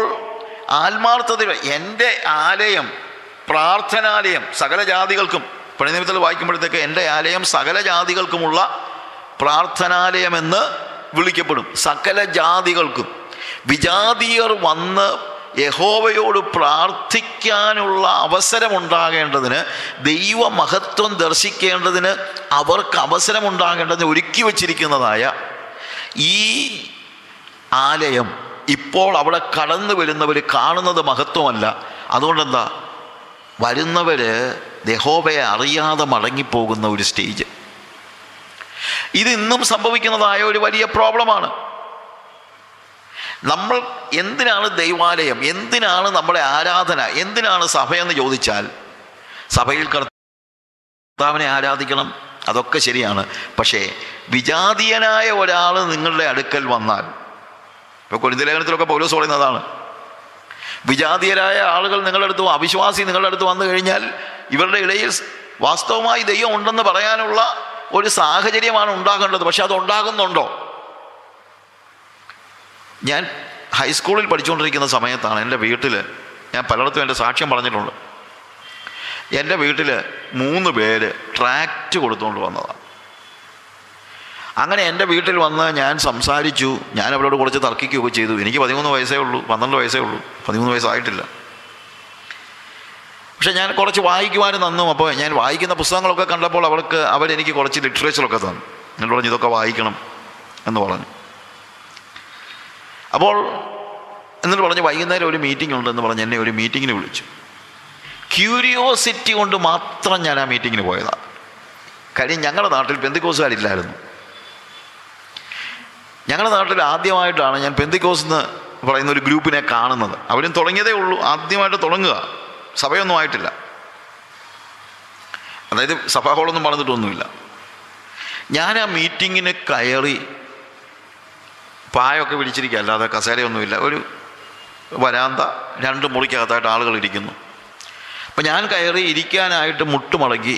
ചുറ്റോട് ചുറ്റുമെന്ന് നോക്കി ഞാൻ പെട്ടെന്ന് എൻ്റെ ഹൃദയത്തിലൊരു ഭീതി ഒരു ദൈവഭയം അവിടെ ദൈവ സാന്നിധ്യം എനിക്ക് അനുഭവിക്കാൻ പറ്റി ദൈവസാന്നിധ്യം എനിക്ക് അനുഭവിക്കാൻ പറ്റുന്നല്ല അവരുടെ ഇവരുടെ ഇടയിൽ ദൈവമുണ്ടെന്നുള്ളത് എനിക്ക് പെട്ടെന്ന് ബോധ്യപ്പെട്ടു എൻ്റെ ഹൃദയത്തിൽ ഞാൻ മുട്ടുമടക്കിയതാണ് ഇവരുടെ മുഖത്തോട്ട് നോക്കിയപ്പോൾ ഇവരെല്ലാവരും വിശുദ്ധന്മാരും ഞാൻ ഒരുത്തൻ മാത്രം പാപിയുമാണെന്നുള്ള വലിയൊരു ചിന്ത എൻ്റെ മനസ്സിലങ്ങ് കയറി ദൈവാത്മാവ് അങ്ങനെ ഒരു പാപബോധം എന്നിലേക്ക് തന്നു മുട്ടുമടക്കി ഇരിക്കുന്നതിന് പകരം ഞാൻ എഴുന്നേറ്റ് പുറത്തു പോയി ഇരുട്ട എന്നിട്ട് അവിടെ നിന്ന് കുറേ നടന്ന് ഞാൻ പൊട്ടി കരയാൻ തുടങ്ങി എന്താ പറയണമെന്നൊന്നും എനിക്കറിയത്തില്ല ഞാൻ ആകെ പാടെ പറഞ്ഞു ദൈവമേ ഞാനൊരു പാപിയാ ഞാനൊരു പാപിയാ എന്ന് പറഞ്ഞ് കരയാൻ തുടങ്ങി കുറേ കരഞ്ഞിട്ട് ഞാൻ തിരിച്ചു വന്ന് കയറിയിരുന്നു കണ്ണുമൊക്കെ തുളച്ച് അടുത്തിരുന്ന് ഒരുത്തനോട് ചോദിച്ചു നീ കരഞ്ഞോ എന്നൊക്കെ ചോദിച്ചു എന്നൊക്കെ പറഞ്ഞിട്ട് ഞാൻ അങ്ങ് ഇരുന്ന് കാര്യം നമുക്ക് കരഞ്ഞോ എന്ന് സമ്മതിക്കാനൊരു മടി പക്ഷേ ഒരു കാര്യം സത്യമാണ് ഞാൻ മനസ്സിലാക്കി അവരുടെ മധ്യത്തിൽ ദൈവമുണ്ട് ആ ദൈവ മഹത്വം ഞാൻ കണ്ടു മീറ്റിംഗ് കഴിഞ്ഞപ്പോൾ ഞാൻ അവരോട് ചോദിച്ചു എന്താ നിങ്ങൾക്ക് ഇത്രയും സന്തോഷം എനിക്കെന്താ ഇത്രയും സന്തോഷമില്ലാത്തത് എനിക്കൊരു സന്തോഷമില്ലല്ലോ അവരെന്നോട് കുറച്ച് കാര്യങ്ങളൊക്കെ പറഞ്ഞു ബൈബിൾ വായിക്കാൻ ആവശ്യപ്പെട്ടു വേദോസം വായിക്കാൻ ഞാൻ അന്ന് രാത്രി തന്നെ പോയിരുന്നു വേദോസം വായിച്ചു തുടങ്ങി രണ്ടര മാസം കൊണ്ട് ഏതാണ്ട് ഞാൻ ആ വേദോസം almost I finish reading the whole Bible in two and half months അങ്ങനെയാണ് ഞാൻ രക്ഷിക്കപ്പെടുന്നത് എന്നിലേക്ക് പാപം അവരാരും പ്രസംഗിച്ച് കേട്ടിട്ടല്ല അവരാരും പറഞ്ഞില്ല നീ ഒരു പാപിയാണ് നീ ജന്മനാ പാപിയാണ് കർമ്മണാ പാപിയാണ് എന്നൊന്നും ശ്ലോകമൊന്നും ചൊല്ലി കേൾപ്പിച്ചില്ല പക്ഷേ അവരുടെ ഇടയിലേക്ക് കടന്നു ചെന്നപ്പോൾ ദൈവസാന്നിധ്യ ബോധം കൊണ്ട് എൻ്റെ ഹൃദയം നിറഞ്ഞു അതാണ് ദൈവം യഥാർത്ഥത്തിൽ സഭയിൽ നിന്ന് ആഗ്രഹിക്കുന്നത് ജാതികളുടെ പ്രാകാരത്തിൽ നിന്നുകൊണ്ട് വിജാതിയർ ദൈവാരാധന കണ്ടു കഴിയുമ്പോൾ ഹൃദയത്തിൽ ദൈവ സാന്നിധ്യം അനുഭവിച്ചിട്ട് പൊട്ടിക്കരഞ്ഞുകൊണ്ട് കർത്താവിനോട് പ്രാർത്ഥിക്കണമെന്നാണ് ദൈവം വിഭാവന ചെയ്തത് പക്ഷേ ഇവരെന്ത് ചെയ്തിരിക്കുന്നു ഇപ്പോൾ അത് എൻ്റെ ആലയം എന്ന് വിളിക്കപ്പെടും നിങ്ങളതിനെ കള്ളന്മാരുടെ ഗുഹയാക്കിയിരിക്കുന്നു ഹൈഡിങ് പ്ലേസ് അതായത് അവരുടെ കള്ളങ്ങൾ പുറത്തറിയാതിരിക്കത്തക്ക രീതിയിൽ ഹൈഡിങ് പ്ലേസ് എന്ന് പറയുമ്പോൾ അതാണല്ലോ അതിൻ്റെ അർത്ഥം അവരുടെ കള്ളത്തെ മറച്ചു വയ്ക്കാനായിട്ട് അവർ റിലീജിയനെ ഉപയോഗിക്കുന്നു അവരുടെ കള്ളങ്ങളെ മറയ്ക്കുവാൻ അവരെ മതത്തിൻ്റെ അല്ലെങ്കിൽ ആചാരങ്ങളെ ഉപയോഗിക്കുന്നു അല്ലെങ്കിൽ ഈ ആത്മീയതയെ ഉപയോഗിക്കുന്നു ഇന്നും നമ്മൾ ചുറ്റുപാടുമുള്ള സഭകളിലേക്ക് നോക്കുമ്പോൾ വിശ്വാസ സമൂഹമെന്ന് വിളിക്കപ്പെടുന്നിടത്ത് പോലും ഹൃദയത്തിൻ്റെ ഉള്ളിൽ ദൈവികതയില്ലാത്തവര് ഭയങ്കര ആത്മീയത അഭിനയിക്കുന്നത് നമ്മൾ കണ്ടുകൊണ്ടിരിക്കുകയാണ് അതുകൊണ്ട് എന്താ പ്രശ്നം വിജാതീയരാരെങ്കിലും നമ്മളെ ഒരു സഭയുടെ ഒരു ജനറൽ കൺവെൻഷനോ മറ്റോ വിജാതീയരായ ആളുകൾ പോയി രക്ഷിക്കപ്പെട്ടത് ഈ അടുത്ത കാണാൻ നിങ്ങൾ കേട്ടിട്ടുണ്ടോ എനിക്കറിയാൻ കഴിഞ്ഞിട്ട് ചോദിക്കുക ഒത്തിരി പേരൊക്കെ വരുന്നുണ്ടായിരിക്കും പക്ഷേ അവിടെ എന്ത് ഇവർക്ക് കാണാൻ കഴിയുന്നത് ആത്മാർത്ഥതയുള്ളവർക്ക് പെട്ടെന്ന് മനസ്സിലാവും ഇതെല്ലാം അഭിനയമാണ് അതിനകത്ത് ആത്മാർത്ഥതയുള്ള അനേകർ കാണുമായിരിക്കും ഇല്ലെന്ന് ഞാൻ പറയുന്നില്ല പക്ഷേ ഇവിടെ കർത്താവ് പറയുന്നത് എന്തിനു വേണ്ടി ജാതികളുടെ പ്രാകാരം നിർമ്മിച്ചു ഇവിടെ കയറി നിൽക്കുന്ന വിജാതിയൻ അകത്ത് നടക്കുന്ന ആത്മീയ ആരാധന കണ്ടിട്ട് ദൈവികത തിരിച്ചറിഞ്ഞ് ദൈവത്തോട് പ്രാർത്ഥിക്കേണ്ടതിന് വേണ്ടി പക്ഷെ ഇപ്പോഴെന്ത് നടക്കുന്നു ആത്മാർത്ഥതയോടെ കടന്നു വരുന്ന ഒരു വിജാതിയൻ അകത്ത് വന്നിട്ട് ഇത് ഇവിടുത്തെ കച്ചവടം കണ്ട് മനസ്സുമടുത്ത് ദൈവത്തിൽ നിന്ന് അകന്നു പോകുന്നു ഇതാണ് അഭിനയം ഇത് തന്നെ സഭയുടെയും സമൂഹത്തിൻ്റെയും മാത്രം പോലെ നമ്മുടെ ഓരോരുത്തരുടെയും വ്യക്തി ജീവിതത്തെക്കുറിച്ച് നമ്മളൊന്ന് ആലോചിച്ച് നോക്ക് ഞാനീ സംസാരിക്കുമ്പോൾ സഭയെ മാത്രം നമ്മൾ കുറ്റം പറഞ്ഞുകൊണ്ടോ അല്ലെങ്കിൽ സമൂഹങ്ങളെ കുറ്റം പറഞ്ഞുകൊണ്ട് മാത്രം ഇടുന്നിട്ട് കാര്യമില്ല വ്യക്തിപരമായി എൻ്റെ ജീവിതം ഞാൻ പുറമേ ഉള്ള ഇപ്പം ചില ആളുകളോട് എന്താ മാങ്ങ ആണെങ്കിലും അതിൻ്റെ പുളി അറിയണമെങ്കിൽ അതിൻ്റെ സീളിനോട് അടുത്ത് വരുമ്പോഴാണ് പുളി അറിയുന്നത് എന്ന് പറയുന്ന ഒരവസ്ഥയുണ്ടല്ലോ പുറമേ കാണുമ്പോൾ മനോഹരമായിരിക്കും നമ്മുടെ ജീവിതത്തിൽ അങ്ങനെയുള്ള ആത്മീയതയുടെ അഭിനയങ്ങളുണ്ടെങ്കിൽ യേശുവിന് ചാട്ടവാളെടുക്കാൻ സമയമായി എന്ന് തന്നെയാണ് അതിൻ്റെ അർത്ഥം കാര്യം ദൈവത്തിന് സഹിക്കാൻ പറ്റാത്ത ഒരു സമൂഹമാണ് അഭിനയിക്കുന്ന സമൂഹം pretending society a pretending person ഇവിടെ വാസ്തവത്തിൽ സംഭവിക്കുന്ന നിങ്ങളുടെ അഭിനയം കൊണ്ടുണ്ടാകുന്ന ഏറ്റവും വലിയ ദോഷം അനേക വ്യക്തികൾക്ക് നിങ്ങളൊരു ഇടർച്ചക്കല്ലായി തീരുകയാണ് ഞാൻ പുറമേ കാണിക്കുന്ന കാര്യങ്ങൾ എൻ എൻ്റെ സ്വഭാവം നമ്മൾ പറയുമല്ലോ first impression is the best impression അതൊക്കെ വെറുതെയാണ് അതുകൊണ്ട് കാര്യമൊന്നുമില്ല ഇച്ചിരി അടുത്തോട്ട് വരുമ്പോഴാണ് നമ്മൾ വിവരമറിയുന്നത് ഫസ്റ്റ് ഇംപ്രഷൻ ഉണ്ടാക്കിയെടുക്കാൻ വളരെ ഈസിയാണ് നമ്മൾ തന്നെ എത്രയോ ആളുകളെ കുറിച്ച് പറഞ്ഞിട്ടുണ്ട് ഇപ്പോഴാണ് അവനെ നമ്മൾ മനസ്സിലാക്കുന്നത്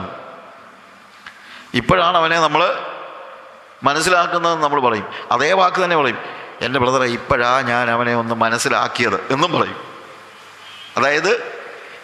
ചില ആളുകൾ അത്ര വലിയ ഇമ്പ്രഷൻ ഒന്നും പുറമേ ചിലപ്പം കണ്ടില്ലെന്നിരിക്കും പക്ഷേ ഒരു പ്രതിസന്ധി ഉണ്ടാകുമ്പോൾ നമ്മളുടെ ഇടപെടലുകളിലൂടെ ആ ദൈവികത പകർന്നു കൊടുക്കുമ്പോൾ അപ്പോഴാണ് അവർ നമ്മളെ യഥാർത്ഥത്തിൽ മനസ്സിലാക്കുന്നത് നമ്മളെ ആദ്യം കണ്ടപ്പോൾ ആളുകൾ എന്തു പറയുന്നു എന്നുള്ളതല്ല വിഷയം നിരന്തരമായ സമ്പർക്കത്തിലൂടെ നമ്മളുമായിട്ട് അടുത്ത് കഴിയുന്ന വ്യക്തികൾ നമ്മളെക്കുറിച്ച് എന്തു പറയുന്നു എന്നുള്ളതാണ് വിഷയം നമുക്ക് സാക്ഷ്യം വേണ്ടത് നമ്മളുമായിട്ട് അടുത്ത് ഇടപഴകുന്നവരിൽ നിന്നാണ് നമുക്ക് സാക്ഷ്യം വേണ്ടത് നമ്മുടെ കുടുംബാംഗങ്ങളിൽ നിന്ന് ഒന്ന് സ്വന്തം ഭാര്യയിൽ നിന്ന് അല്ലെങ്കിൽ ഭർത്താവിൽ നിന്ന് കുഞ്ഞുങ്ങളിൽ നിന്ന് പിന്നെ അയൽക്കാരിൽ നിന്ന് സഭക്കാരിൽ നിന്ന് നമ്മൾ ജോലി ചെയ്യുന്ന സ്ഥാപനത്തിലുള്ളവരിൽ നിന്ന് അവരിൽ നിന്നൊക്കെയാണ് നമുക്ക് സാക്ഷ്യം ലഭിക്കേണ്ടത് അവരാണ് പറയേണ്ടത് ഞാൻ ആത്മികനാണോ ആത്മാർത്ഥതയുള്ളവനാണോ എന്ന് പറയേണ്ടത് അവരൊക്കെയാണ് എൻ്റെ ആത്മാർത്ഥത കണ്ടിട്ട് വേണം എന്നിൽ ജീവിക്കുന്ന യേശുവിനെ അവർ മനസ്സിലാക്കാൻ യേശുവിൻ്റെ മഹത്വം അവർ തിരിച്ചറിയേണ്ടത് എൻ്റെ ജീവിതത്തിലൂടെയാണ് അല്ലെങ്കിൽ ഞാനൊരു പ്രിട്ടൻഡറാണ് ഞാൻ അഭിനയിക്കുന്ന വ്യക്തിയാണ് അഭിനയിക്കുന്നവനോട് കർത്താവിന് യാതൊരു മതിപ്പുമില്ല ഞാൻ പറഞ്ഞല്ലോ യേശു ചാട്ടവാർ എടുത്തത് എപ്പോഴാണ് അഭിനയം നടന്നപ്പോഴാണ് സഭയിൽ അഭിനയം നടന്നപ്പോഴാണ് സകലജാതികൾക്കുമുള്ള പ്രാർത്ഥനാലയം എന്ന് വിളിക്കപ്പെടേണ്ട ആലയത്തിലേക്ക് കടന്നു വരുന്ന വിജാതീയർക്ക് ദൈവമഹത്വം കാണുന്നതിന് പകരം കച്ചവടം കാണിച്ചു കൊടുത്തപ്പോൾ പുറമെ ഇതാരും പറയുന്നില്ല ഇതിനകത്ത് നടക്കുന്ന കള്ളക്കളികളൊന്നും പുറമേ ഉള്ളവർ അറിയുന്നില്ലായിരിക്കും അവർ ചിന്തിക്കുന്നു ആ ആരാധനാലയത്തിൻ്റെ മഹിമയും മറ്റേതുമൊക്കെ കണ്ട് പുറത്തുള്ളവർ ചിന്തിച്ച് കാണും ഇതിനകത്ത് വലിയ കാര്യങ്ങൾ നടക്കുകയാണെന്ന് പക്ഷെ അകത്ത് വന്നപ്പോൾ അവർക്ക് ദൈവമഹത്വം കാണാൻ കഴിയുന്നില്ലെങ്കിൽ എന്തൊരു പ്രയാസമാണ് എൻ്റെ ജീവിതത്തിൽ വിജാതീയർ എൻ്റെ ജീവിതത്തിലൂടെ എൻ്റെ ആരാധനയിലൂടെ ദൈവമഹത്വം കാണുവാനിടയാകണം നമ്മുടെയൊക്കെ പ്രാർത്ഥന അതായിരിക്കണം കർത്താവ് എൻ്റെ ജീവിതത്തിലൂടെ മറ്റുള്ളവർ യേശുവിനെ കാണണം ദൈവമഹത്വം കാണണം എനിക്കൊരു പ്രിട്ടൻഡർ ആകാൻ ഇഷ്ടമില്ല എനിക്കൊരു അഭിനയിക്കുന്നവനാകണ്ട അത്രയും ആ ഒരു കാര്യം മാത്രം നമ്മുടെ ജീവിതത്തിൽ ഞാൻ എപ്പോഴും ആളുകൾ പറയുന്നത് നമ്മൾ ബി ജെനുവിൻ നമുക്ക് എന്തെങ്കിലും ഒരു കുറവുണ്ടെങ്കിൽ പോലും നിങ്ങൾ അതങ്ങ് സമ്മതിക്കുക ബി ജെനുവിൻ അഭിനയിക്കരുത് ആരെ സന്തോഷിപ്പിക്കാൻ വേണ്ടിയാണ് നിങ്ങൾ ഈ അഭിനയിക്കുന്നത് നിങ്ങളുടെ അഭിനയമാണ് ഏറ്റവും വലിയ പ്രശ്നം ഞാനൊരു സ്റ്റോറി ഇങ്ങനെ കേട്ടിട്ടുണ്ട് കപ്പലിൽ ഞാൻ കപ്പലിൽ വർക്ക് ചെയ്തിട്ടുണ്ട് കപ്പലിൽ ഒരു ബൗണ്ടറി ബിസിനസ് അതുകൊണ്ട് ഈ ചില്ലറ കാര്യങ്ങളൊന്നും ആരും ശ്രദ്ധിക്കാറില്ല അപ്പോൾ അതിനകത്ത് പണിതുകൊണ്ടിരുന്ന ജോൺ എന്ന് പറഞ്ഞൊരു ക്രിസ്ത്യൻ ഇയാളുടെ ക്യാപ്റ്റൻ എപ്പോഴും ഇവൻ ക്രിസ്ത്യൻ ആയതുകൊണ്ട് ഇവനെ ഒത്തിരി കളിയാക്കുകയും ഒക്കെ ചെയ്യാറുണ്ട് അപ്പോൾ ഈ ഇതിൻ്റെ പല റിപ്പയറിങ് സമയത്തും ഇതിനകത്തുനിന്ന് ഇവർ എടുക്കുന്ന ആണി ചെമ്പ പ്യുവർ ചെമ്പിൻ്റെ ആണിയാണ് എടുക്കുന്നത് ഇത് നോർമൽ വേയിൽ ഇത് ഇവരെടുത്ത് വെള്ളത്തിൽ കളയത്തേ ഉള്ളൂ പണിതുകൊണ്ടിരിക്കുമ്പോഴത്തേക്ക് ഈ ഊരി എടുക്കുന്ന ആണിയൊക്കെ എടുത്ത് വെള്ളത്തിൽ കളയത്തേ ഉള്ളൂ എന്നിട്ട് പുതിയ ആണി സ്ക്രൂ ഫിക്സ് ചെയ്തിട്ട് തൂത്തുകൂട്ടി എടുത്തും കളയും ഇയാളൊരു പാവം പിടിച്ച സാധാരണ ജോലിക്കാരനാണ് അതുകൊണ്ട് ഇയാൾ എന്ത് ചെയ്യും ഈ ആണിയൊക്കെ കൂട്ടി പുറത്ത് കൊണ്ടുപോയി ഇയാൾ സാധാരണ രീതിയിൽ ഇത് ഈ ആക്രിക്കടക്കാർ ആക്രിക്കടയിലെ ചെമ്പ് കൊണ്ട് കൊടുത്തു കഴിഞ്ഞാൽ നല്ല വില കിട്ടും ഒരുമാതിരി വില കിട്ടും അയാളുടെ സാമ്പത്തിക പരാധീനത കൊണ്ട് ഇയാൾ എന്ത് ചെയ്യാറുണ്ടായിരുന്നു ഈ ആണി ചെമ്പാണി കൊണ്ടുപോയി കൊടുത്ത് പൈസ വാങ്ങിക്കും ഇതൊന്നും ഒരു വിഷയമേ അല്ല കാര്യം ഇല്ലെങ്കിൽ ഇത് തൂത്തുകൂട്ടി കളയുന്ന ഗാർബേജ് കളയുന്ന സാധനമാണ് ഇതെടുത്ത് കൊണ്ടുപോയി വിറ്റെന്ന് പറഞ്ഞുകൊണ്ട് ഒരു പ്രശ്നവുമില്ല പക്ഷെ ഒരു ദിവസം ഇവനോട് കർത്താവ് പറഞ്ഞു എടാ നീ കാണിക്കുന്നതൊന്നും ഇതെന്നുള്ളതല്ല പക്ഷെ നിനക്ക് നിൻ്റെ ക്യാപ്റ്റനോട് ഇതൊന്ന് പറഞ്ഞാൽ എന്താ ഞാനിങ്ങനെ എടുത്തോണ്ട് പോകാറുണ്ടെന്ന് ഉടനെ ഇവൻ പറഞ്ഞു എൻ്റെ പൊന്നു കർത്താവ് ഇപ്പം തന്നെ അവൻ എന്നെ ഇട്ടേക്കത്തില്ല ഇനി ഞാൻ ഇതുകൂടെ കാണിച്ചാൽ ഇനി ഇതും പറഞ്ഞായിരിക്കും അവൻ എന്നെ കളിയാക്കുന്നത് എന്ന് പറയും വേറെ ഒന്നും ആക്ഷൻ ഒന്നും എടുക്കാനൊന്നുമില്ല കാര്യം ഇതൊരു വലിയൊരു ഇഷ്യൂ അല്ല ആക്ഷൻ എടുക്കുമെന്നുള്ളതല്ല പക്ഷേ ഇനിയും അവൻ പറയും ഓ അവൻ ക്രിസ്ത്യാനി ചെമ്പ് മോട്ടിക്കുന്ന ക്രിസ്ത്യാനി എന്ന് പറഞ്ഞ് എന്നെ കളിയാക്കത്തേ ഉള്ളൂ എന്ന് പറഞ്ഞു പക്ഷേ കർത്താവ് അവനോട് വളരെ സ്ട്രോങ് ആയിട്ട് ഇടപെട്ടതുകൊണ്ട് അവൻ പിറ്റേ പ്രാവശ്യം ക്യാപ്റ്റനെ കണ്ടപ്പോൾ പറഞ്ഞു ക്യാപ്റ്റൻ എനിക്കിതിനോടൊരു കാര്യം പറയാനുള്ളത് എന്താണെന്ന് ചോദിച്ചു അവനെ പറഞ്ഞതുപോലെ ഇവിടുന്ന് തൂത്തുകൂട്ടി കളയുന്ന ഗാർബേജ് കളയുന്ന ചെമ്പാണിയെല്ലാം ഞാൻ എടുത്തു കൊണ്ടുപോയി പുറത്തു കൊണ്ടുപോയി വിൽക്കാറുണ്ട് അവനെ ചോദിച്ചു അതിനെന്താ അല്ല ഞാൻ ഇന്നലെ പ്രാർത്ഥിച്ചപ്പോൾ കർത്താവ് എന്നോട് പറഞ്ഞു നീ കാണിക്കുന്നത് തെറ്റാണ് നിൻ്റെ ക്യാപ്റ്റനോട് അത് പറയണമെന്ന് പറഞ്ഞു ഇവൻ ചിന്തിച്ചതൊരു പൊട്ടിച്ചിരിയും കളിയാക്കലും ഒക്കെയാണ് ശരിക്കും പ്രതീക്ഷിച്ചത് പക്ഷേ ആ ക്യാപ്റ്റൻ പറഞ്ഞത് ഇങ്ങനെയുള്ള ഒരു ചെറിയ കാര്യത്തിന് പോലും നിൻ്റെ ദൈവം നിന്നോട് ഇടപെടുന്നുവെങ്കിൽ ആ ദൈവം തീർച്ചയായിട്ടും ജെനുവിനായിട്ടുള്ള ഒരു ദൈവമാണ് എന്ന് പറഞ്ഞ് അയാൾ ഈ ജോൺ പറയുന്ന സുവിശേഷം കേൾക്കാനായിട്ട് തയ്യാറായി ഞാൻ പറഞ്ഞത് അഭിനയം അഭിനയ അതായത് നമ്മളൊരു നമ്മുടെ ഭാഗത്തു നിന്നൊരു പാളിച്ച ഉണ്ടെങ്കിൽ അതങ്ങ് പറ അതാണ് ഇതൊന്നും ഇല്ലാത്തവരെന്നുള്ള നിലയിൽ അഭിനയിക്കുന്നതിനേക്കാളും നല്ലത് അഭിനയിക്കുന്നവനോട് കർത്താവ് എപ്പോഴും you know God is against him God always want you to repent and also be genuine ജെനുവിനാകുന്ന ഒരു സ്റ്റേജ് നമ്മുടെ ജീവിതത്തിൽ ചെറിയ കാര്യങ്ങളിൽ പോലും അഭിനയമില്ലാതെ കണ്ടോ ആ ജോണിൻ്റെ സ്റ്റോറിയിൽ നമ്മൾ കേട്ടത് അയാൾ അഭിനയിക്കാൻ തയ്യാറാകാഞ്ഞപ്പോൾ അയാളുടെ സ്പിരിച്വാലിറ്റിയിലേക്ക് ഒരു ക്യാപ്റ്റൻ ആകർഷിക്കപ്പെടുകയാണ് അഭിനയിക്കുന്നവരുടെ സ്പിരിച്വാലിറ്റിയിലേക്ക് ഒരിക്കലും ആരും ആകർഷിക്കപ്പെടത്തില്ല പക്ഷെ ദൈവം നമ്മളെ ഭൂമിയിലാക്കിയിരിക്കുന്ന എന്തിനാണ് നമ്മിലൂടെ ദൈവത്തിൻ്റെ മഹത്വം മറ്റുള്ളവർ കാണാനാണ് ചർച്ചിനെ ദൈവം എന്തിനാണ് ഭൂമിയിലാക്കിയിരിക്കുന്നത് വിജാതിയർ സഭയിലൂടെ ദൈവമഹത്വം കണ്ട് അവരും ഇതിലേക്ക് അവരും മുട്ടുമടക്കത്തക്ക രീതിയിൽ സകല ജാതികൾക്കുള്ള പ്രാർത്ഥനാലയം സകല ജാതികളും വിജാതീയരായ ആളുകൾ ഇവിടെ വന്ന് മഹത്വം ആ ജാതികളുടെ പ്രാകാരത്തിൽ നിന്ന് ഈ ആരാധന കാണുമ്പോൾ മുട്ടുമുടക്കി പ്രാർത്ഥിക്കുന്ന ഒരു സ്റ്റേജാണ് ദൈവം വിഭാവന ചെയ്തത് പക്ഷേ അതിൽ നിന്ന് വ്യത്യസ്തമായ ഒരു അനുഭവം ഉണ്ടായപ്പോൾ എന്ത് സംഭവിക്കുന്നു കർത്താവ് ചാട്ടവാറെടുത്ത് എല്ലാത്തിനെയും പുറത്താക്കുന്ന ഒരു സ്റ്റേജ് ഇതാണ് സ്വാഭാവികതയിൽ നിന്ന് വ്യത്യസ്തമായി യേശു ഇടപെട്ട ഒരു കാര്യം ഞാൻ പറയുന്നത് അഭിനയിക്കുന്ന ഇനി അടുത്ത കാര്യം നമ്മൾ വായിക്കുമ്പോഴും പിറ്റേ ദിവസം നമ്മൾ കാണുന്നത് നഗരത്തിൽ പതിനേഴാമത്തെ വാക്യത്തിൽ പിന്നെ അവരെ വിട്ട് നഗരത്തിൽ പുറപ്പെട്ട് ബഥാന്യയിൽ ചെന്നവർ രാവാർത്തു രാവിലെ അവൻ നഗരത്തിലേക്ക് മടങ്ങിപ്പോകുന്ന സമയം വിശന്നിട്ട് വഴിയരികെ ഒരു അത്തിവൃക്ഷം കണ്ടു അടുക്കെ ചെന്ന് അതിൽ ഇലയല്ലാതെ ഒന്നും കാണാകിയാൽ ഇനി നിന്നിൽ ഒരു നാളും ഫലം ഉണ്ടാകാതെ പോകട്ടെ എന്ന് അതിനോട് പറഞ്ഞു ക്ഷണത്തിന് അത്തി ഉണങ്ങിപ്പോയി ഇത് മർക്കോസിൻ്റെ സുവിശേഷം പതിനൊന്നാം അധ്യായത്തിൽ കുറെ കൂടെ ഈ സെയിം ഭാഗം തന്നെ ഉണ്ട് അവിടെ അത് കുറച്ചുകൂടെ നമുക്ക് ക്ലാരിറ്റി നമുക്ക് കിട്ടും ഈ സെയിം ഭാഗങ്ങളാണ് അവിടെ എല്ലാം കാണുന്നത് പന്ത്രണ്ടാമത്തെ വാക്യത്തിൽ പതിനൊന്നിൻ്റെ പന്ത്രണ്ടാമത്തെ വാക്യങ്ങൾ വായിക്കുമ്പോൾ പിറ്റേന്നാൾ അവൻ ബധാന്യ വിട്ടു പോരുമ്പോൾ അവന് വിശന്നു അവൻ ഇലയുള്ള ഒരു അത്തിവൃക്ഷം ദൂരത്തു നിന്ന് കണ്ടു അതിൽ വല്ലതും കിട്ടും കണ്ടു കിട്ടുമോ എന്ന് വെച്ച് ചെന്നു അതിനരികെ എത്തിയപ്പോൾ ഇലയല്ലാതെ ഒന്നും കണ്ടില്ല അത് അത്തിപ്പഴത്തിൻ്റെ കാലമല്ലായിരുന്നു അവൻ അതിനോട് ഇനി നിന്നിൽ നിന്ന് എന്നേക്കും ആരും ഫലം തിന്നാതിരിക്കട്ടെ എന്ന് പറഞ്ഞു അത് ശിഷ്യന്മാർ കേട്ടു യാ എന്നിട്ട് താഴെ നമ്മൾ വായിക്കുമ്പോൾ രാവിലെ ഇരുപത് ആ രാവിലെ അവർ കടന്നു പോരുമ്പോൾ അത്യവൃക്ഷം വേരോടെ ഉണങ്ങിപ്പോയത് കണ്ടു അപ്പോൾ പത്രോസിന് ഓർമ്മ വന്നു റബ്ബി നീ ശപിച്ച അത്തി ഉണങ്ങിപ്പോയല്ലോ എന്ന് അവനോട് പറഞ്ഞു ഓക്കെ ഇതിനെക്കുറിച്ച് അതുമായിട്ട് റിലേറ്റഡ് ആയിട്ടുള്ള ഒത്തിരി കാര്യങ്ങൾ അതിനകത്തുണ്ട് ഞാനത് ഡിസ്ക്രൈബ് ചെയ്യാൻ ഇന്ന് നമ്മുടെ സമയമില്ല പക്ഷേ ഞാനിവിടെ പറയുന്ന ഒരു കാര്യം ഈ മർക്കോസിൻ്റെ സുവിശേഷത്തിൽ കുറേ കൂടെ കൃത്യമായിട്ട് അവിടെ വരുന്നൊരു കാര്യമുണ്ട് അതായത് ഇവൻ അവിടെ അവന് അവന് വിശന്നു പിറ്റന്നാൾ വേദാനി വിട്ട് പോലുമ്പോൾ അവന് വിശന്നു യേശുവിന് വിശന്നു യേശുവിന് വിശക്കുകയൊക്കെ ഉണ്ട് അല്ല യേശുവിന് വിശപ്പില്ലാഴിയൊന്നുമില്ല ഇനോ നമ്മൾ യേശുവിനോടുള്ള നമ്മുടെ ഏറ്റവും വലിയ നമ്മളെ എല്ലാ അവസ്ഥകളും യേശുവിന് മനസ്സിലാകുന്നുണ്ട് ഈ കഴിഞ്ഞ ദിവസം ഒരു മോനോട് ഞാനിങ്ങനെ സംസാരിക്കുകയായിരുന്നു അപ്പോഴത്തേക്ക് അവൻ ഈ അത്ഭുതങ്ങളും അടയാളങ്ങളും മറ്റുള്ള കാര്യങ്ങളും അതൊക്കെ ഇല്ലാത്തതാണ് ഇന്നത്തെ പ്രശ്നം എന്നൊക്കെ പറഞ്ഞുകൊണ്ട് പന്ത്രണ്ടാം ക്ലാസ്സിൽ പഠിക്കുന്ന ചെറുക്കനാണ് അപ്പോൾ അവൻ ബെന്നിഹിൻ്റെ വലിയൊരു ആരാധകനാണ് അത് വലിയ വലിയ കാര്യങ്ങളെല്ലാം സംസാരിച്ചു ഞാൻ പറഞ്ഞു അവനെ രോഗമെന്നൊക്കെ പറഞ്ഞു രോഗമൊന്നും നമുക്ക് വരാൻ പാടില്ലെന്നാണ് പറയുന്നത് ഞാൻ പറഞ്ഞു ഇവൻ യേശു പോലും രോഗിയായിരുന്നല്ലോ എവിടെ യേശു രോഗിയായിരുന്നു ഞാൻ പറഞ്ഞു അവൻ രോഗം ശീലിച്ചവനായി ഇരുന്നു എന്നാണ് യശാപ്രവണിത് നമ്മൾ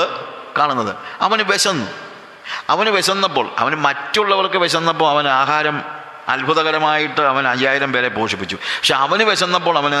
അത്ഭുതമൊന്നും കാണിക്കാൻ നിന്നില്ല ഇതാണ് യേശുവിൻ്റെ പ്രത്യേകത യേശു എപ്പോഴും ജീവിച്ചത് മറ്റുള്ളവർക്ക് വേണ്ടിയാണ് അവൻ അവന് വേണ്ടി തന്നെ ജീവിച്ചില്ല ഒരു അത്ഭുതം പോലും അവന് വേണ്ടി തന്നെ അവൻ ചെയ്തില്ല എപ്പോഴും അവൻ ചെയ്ത അത്ഭുതങ്ങളിൽ ആർക്ക് വേണ്ടിയാണ് മറ്റുള്ളവർക്ക് വേണ്ടിയാണ് അതെന്തുകൊണ്ടാണ് അവരോടുള്ള മനസ്സലിവിൻ്റെ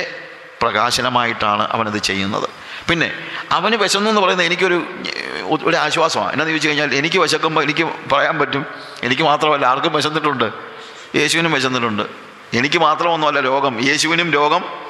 യേശു ജീവിതത്തിൽ ലോകം ഒന്നും അനുഭവിച്ചിട്ടില്ലെങ്കിൽ ഇപ്പോൾ നമ്മൾ വായിക്കുന്നത് അവൻ ഒഴിയ സകലത്തിലും നമുക്ക് തുല്യമായി പരീക്ഷിക്കപ്പെട്ടവനാണ് അവനും രോഗമുണ്ടായിരുന്നു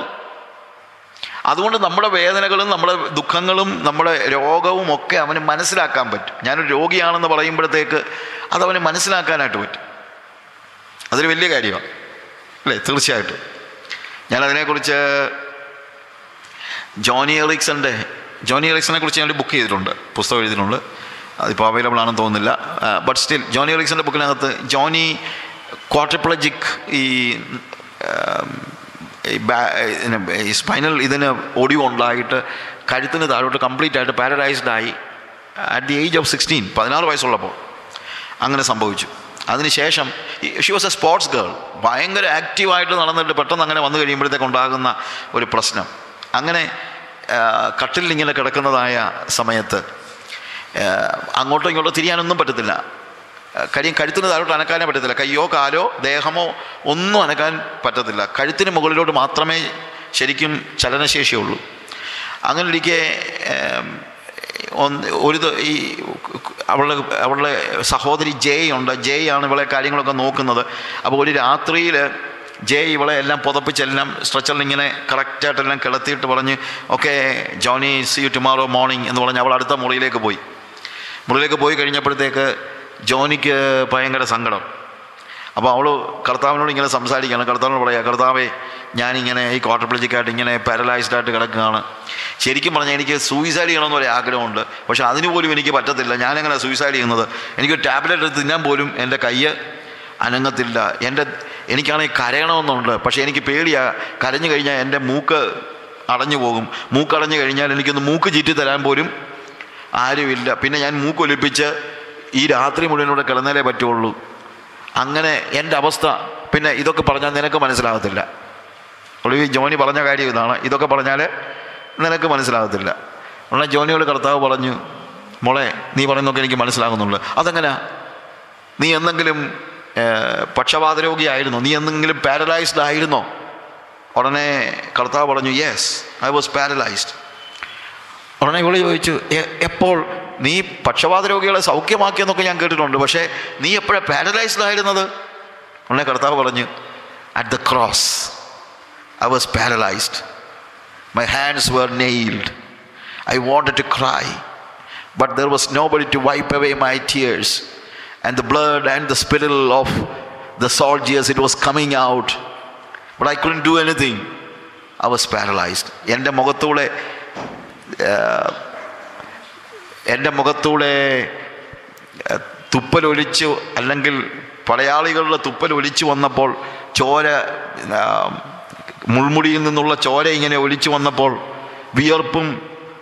ചോരയും തുപ്പലും കൂടി ഇങ്ങനെ ഒലിച്ച് താഴോട്ടിറങ്ങിയപ്പോൾ എനിക്കൊന്ന് തുളച്ച് കളയണമെന്നുണ്ടായിരുന്നു പക്ഷേ എനിക്ക് പറ്റിയില്ല I was paralyse I understand I understand your stage ഞാൻ വാസ്തവത്തിൽ കർത്താവിനെ സ്തുതിക്കുന്നു സാധാരണയുള്ള ദൈവങ്ങളെക്കുറിച്ചൊക്കെ കാണുമ്പോഴൊക്കെ അവരൊക്കെ വേറൊരു ലോകത്ത് ജീവിക്കുന്നില്ല പക്ഷേ നമ്മളെ യേശു അങ്ങനെയല്ല അവൻ നമ്മളെ എല്ലാ കാര്യങ്ങളും പറഞ്ഞാൽ മനസ്സിലാകും കാര്യം അവൻ എല്ലാ സാഹചര്യത്തിലൂടെയും കടന്നു പോയിട്ടുണ്ട് ഇവിടെ പറഞ്ഞിരിക്കും അവന് വിശന്നെന്ന് അവന് വിശന്നു പിറ്റേന്നാൾ അവൻ ബദാന്യ വിട്ടുപോരുമ്പോൾ അവന് വിശന്നു അവൻ ഇലയുള്ളൊരു അത്തിവൃക്ഷം ദൂരെ നിന്ന് കണ്ടു അതിൽ വല്ലതും കണ്ടു കിട്ടുമോ എന്ന് വെച്ച് ചെന്ന് അതിനരികെ എത്തിയപ്പോൾ ഇലയല്ലാതെ ഒന്നും കണ്ടില്ല അത് അത്തിപ്പഴത്തിൻ്റെ കാലമല്ലാഞ്ഞ് ഇവിടെ എഴുതിയിരിക്കുന്ന ഒരു കാര്യം അവൾ അത്തിപ്പഴത്തിൻ്റെ കാ it was not the season of figs അത്തിപ്പഴത്തിൻ്റെ കാലമല്ല ഞെന്ന് അപ്പം ഞാൻ ആദ്യം വായിച്ചപ്പോൾ എനിക്ക് അത്ഭുതം തോന്നി അത്തിപ്പഴത്തിൻ്റെ കാലമല്ലെങ്കിൽ പിന്നെ അത്തിപ്പഴം ഉണ്ടായില്ലെങ്കിൽ പിന്നെ അതിനെ ശപിക്കുന്നതെന്ന് ശരിക്കും ഇതിൻ്റെ അർത്ഥം എന്നാന്ന് ചോദിച്ചാൽ ഈ അത്തി പഴുക്കുന്നത് രണ്ട് സമയത്തായിട്ടാണ് അതായത് ആദ്യം കുറച്ച് തലക്കനി എന്ന് നമ്മൾ പറയും അതായത് അത് അധികം നമ്പർ കാണത്തില്ല കുറച്ച് ഫ്രൂട്ട്സേ കാണത്തുള്ളൂ അതെപ്പോഴെന്ന് ചോദിച്ചു കഴിഞ്ഞാൽ കംപ്ലീറ്റ് ഇല തളിർത്ത് നിൽക്കുമ്പോൾ അതിൻ്റെ അടിയിൽ വലിയ വലിപ്പമുള്ള ഫിഗ് കാണും ഞാനത് തിന്നിട്ടുണ്ട് നല്ല ടേസ്റ്റാണ് സാധാരണ ഫിഗിനേക്കാളും more tasty and big it is so big and also ഭയങ്കര ടേസ്റ്റിയാണ് that is the first fruit അതെപ്പോഴാണെന്ന് ചോദിച്ചു കഴിഞ്ഞാൽ ഇല മൂടി നിൽക്കുന്ന സമയത്താണ്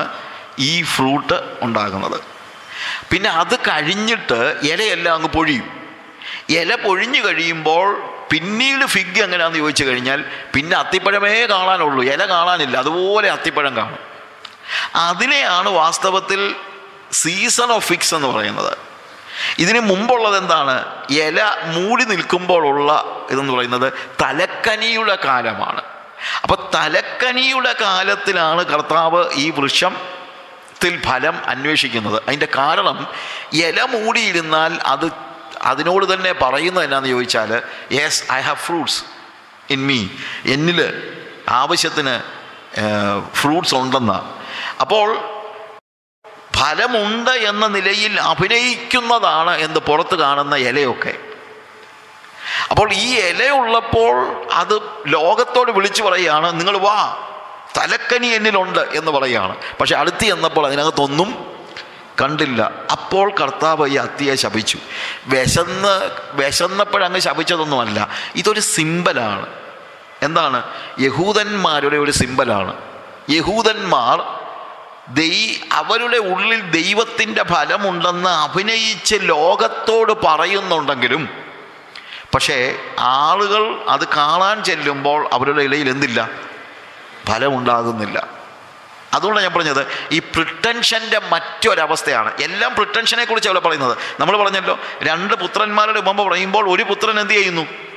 അഭിനയിക്കുന്നു അത് യഹൂദ പ്രമാണിമാരുടെ കാര്യമാണ് ഇവിടെ പറയുന്നത് പക്ഷേ നമ്മളെ സംബന്ധിച്ചുള്ള നമുക്ക് യഹൂദ പ്രമാണിമാരെന്ന് മാത്രം ആലോചിച്ചിട്ട് കാര്യമില്ല കാര്യം ഇവിടെ നമ്മളെ സംബന്ധിച്ചിടത്തോളം എന്താണത് നമ്മളെ എപ്പോഴും നമ്മൾ വേദോസം വായിക്കുമ്പോൾ അത് നമ്മുടെ ഭാഗത്തു നിന്നാണ് നമ്മൾ എടുത്ത് എടുക്കേണ്ടത് അങ്ങനെ നമ്മളെ നമ്മൾ ഫലമുണ്ട് എന്ന നിലയിലുള്ള ഒരു നിലയിൽ ചിന്തിച്ചിട്ട് ഒടുവിൽ അങ്ങനെ ഫലമില്ലാത്ത ഒരവസ്ഥ വരികയാണെങ്കിൽ ശരിക്കും ഈ അവസ്ഥ തന്നെയാണ് ഇങ്ങനെ ഒരു അഭിനയത്തിൻ്റെ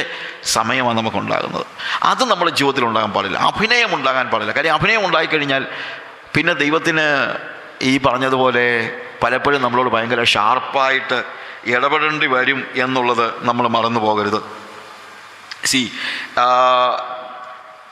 നമ്മൾ വീണ്ടും മത്തായ സുവിശേഷം ഇരുപത്തൊന്നാം അധ്യായത്തിലേക്ക് വരുമ്പോൾ അതിനുശേഷം ദൈ കർത്താവ് ദേവാലയത്തിൽ ഉപദേശിക്കുന്നതാണ് കാണുന്നത് അതിൻ്റെ ഇരുപത്തി മൂന്നാമത്തെ വാക്യത്തിൽ അവൻ ദേവാലയത്തിൽ ചെന്ന് ഉപദേശിക്കുമ്പോൾ ആ ദേവാലയത്തിൽ ചെന്ന് ഉപദേശിക്കുമ്പോൾ മഹാപുരോഹിതന്മാരും ജനത്തിന്റെ മൂപ്പന്മാരും അവന്റെ അടുക്കൽ വന്നു നീ എന്ത് അധികാരം കൊണ്ട് ഇത് ചെയ്യുന്നു ഈ അധികാരം നിനക്ക് തന്നത് ആര് എന്ന് ചോദിച്ചു യേശു അവരോട് ഉത്തരം പറഞ്ഞത് ഞാനും നിങ്ങളോടൊരു വാക്ക് ചോദിക്കും അത് നിങ്ങൾ എന്നോട് പറഞ്ഞാൽ എന്ത് അധികാരം കൊണ്ട് ഞാൻ ഇത് ചെയ്യുന്നു എന്നുള്ളത് ഞാനും നിങ്ങളോട് പറയും യോഹന്നാൻ്റെ സ്നാനം എവിടെ നിന്ന് സ്വർഗത്തിൽ നിന്നോ മനുഷ്യരിൽ നിന്നോ അവർ തമ്മിൽ ആലോചിച്ചു സ്വർഗത്തിൽ നിന്ന് എന്ന് പറഞ്ഞാൽ പിന്നെ നിങ്ങൾ അവനെ വിശ്വസിക്കാഞ്ഞത് എന്ത് എന്ന് അവൻ നമ്മോട് ചോദിക്കും മനുഷ്യരിൽ നിന്ന് പറഞ്ഞാലോ നാം പുരുഷാരത്തെ ഭയപ്പെടുന്നു എന്ന് എല്ലാവരും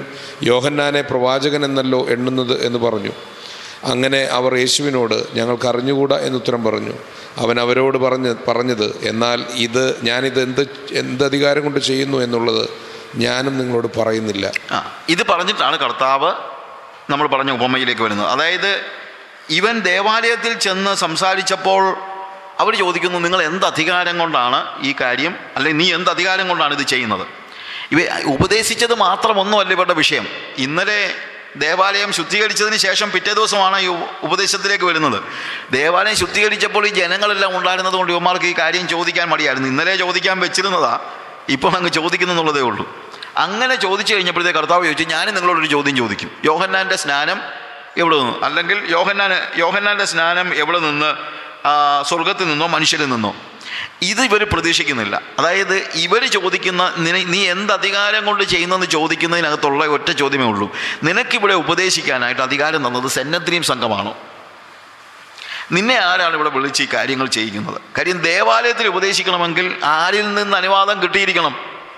സന്നദ്ധി സംഘത്തിൽ നിന്ന് അനുവാദം കിട്ടിയിരിക്കണം മാനുഷിക അധികാരത്തെക്കുറിച്ചല്ലാതെ ഇവർ മറ്റൊന്നും ആലോചിക്കുന്നില്ല ഇന്നും ഉണ്ടാകുന്ന ഒരു പ്രശ്നമുണ്ട് ആരെങ്കിലും കാര്യങ്ങൾ ചെയ്യുമ്പോഴത്തേക്ക് അവർ ചോദിക്കുന്ന ചോദ്യം അവന് ഓർഡിനേഷൻ ഉണ്ടോ അവന് എൻ്റെ ക്രെഡൻഷ്യൽസ് എന്താണ് കൗൺസിൽ അവനെ എന്തുവാ ഏൽപ്പിച്ചിട്ടുണ്ടോ ഇതൊക്കെയാണ് ചോദ്യം ദൈവത്തിൽ നിന്നുള്ള അധികാരം എന്നുള്ള ഒരു സങ്കല്പം ഇന്ന് വാസ്തവത്തിൽ സഭയിൽ ഇല്ലാതെ വന്നിരിക്കുകയാണ് അതായത് ഇന്നിപ്പോൾ അധികാരം വേണമെങ്കിൽ അധികാരം കൊടുക്കാൻ ഒരു മാനുഷിക സംഘത്തെ അധികാരം കൊടുക്കാൻ തന്നെ നമ്മളാക്കിയിട്ടുണ്ട് അവർ പറയുന്നവർ മാത്രമാണ് അധികാരമുള്ളവർ പക്ഷേ കർത്താവ് പറയുന്നു യോഹന്നാൻ്റെ അധികാരം എന്ന് പറയുന്നത് നിങ്ങൾ കൊടുത്തതല്ല അവൻ ശരിക്കും പറഞ്ഞാൽ പുരോഹിതനാണ് പക്ഷേ നിങ്ങൾ അവനെ പുറത്താക്കി സക്കരിയ പുരോഹിതൻ്റെ മകനാണ് അവൻ ലേവി സമൂഹത്തിൽപ്പെട്ടതാണ് അതൊക്കെ ശരിയാണ് പക്ഷേ അവനെ ഒരു പുരോഹിതനായിട്ട് ആരും അക്സെപ്റ്റ് ചെയ്തിട്ടില്ല കാര്യം പൗരോഹിത്യത്തിൻ്റെ പിന്തുടർച്ചയായിട്ട് അവന് ആ അധികാരം ലഭിച്ചിട്ടില്ല സെന്നദ്രി സംഘത്തിൻ്റെ പേപ്പേഴ്സ് അവൻ്റെ ഇല്ല അവൻ ഓർഡിനേഷൻ സർട്ടിഫിക്കറ്റ് ഇല്ല അവന് ക്രെഡൻഷ്യൽസ് ഇല്ല പിന്നെ അവൻ്റെ അധികാരം എവിടെ നിന്നാണ് വന്നത് കറുത്ത പറഞ്ഞു ഇറ്റ് ഇസ് ഫ്രം ഹെവൻ സ്വർഗത്തിൽ നിന്നാണ് അപ്പോൾ ഇവർക്ക് ഇങ്ങനെ ഒരു അധികാരത്തെക്കുറിച്ചൊരു ചിന്തയില്ല അങ്ങനെ അവർ ആലോചിക്കുന്നേ ഇല്ല കാര്യം എന്താണ് ഇവർ ടോട്ടലി ആയിപ്പോയി ഇന്നും സഭയിലും സമൂഹത്തിലും പറ്റിയിരിക്കുന്ന പ്രശ്നം ഇന്ന് നമ്മൾ ആലോചിക്കുന്നത് തന്നെ ഹ്യൂമൻ വെയിലാണ് കാരണം നമ്മൾ മാനുഷിക അധികാരത്തെക്കുറിച്ച് മാത്രമേ നമ്മൾ സംസാരിച്ച് കേൾക്കുന്നുള്ളൂ മറ്റ് സാധാരണ സഭകളിലൊക്കെ എന്താണ് council district council state council national council മറ്റ് കൗൺസിൽ ഇങ്ങനത്തെ കൗൺസിൽ ഹോളി സ്പിരിറ്റ് എന്നൊന്നും അവിടെ കേൾക്കുന്ന പോലുമില്ല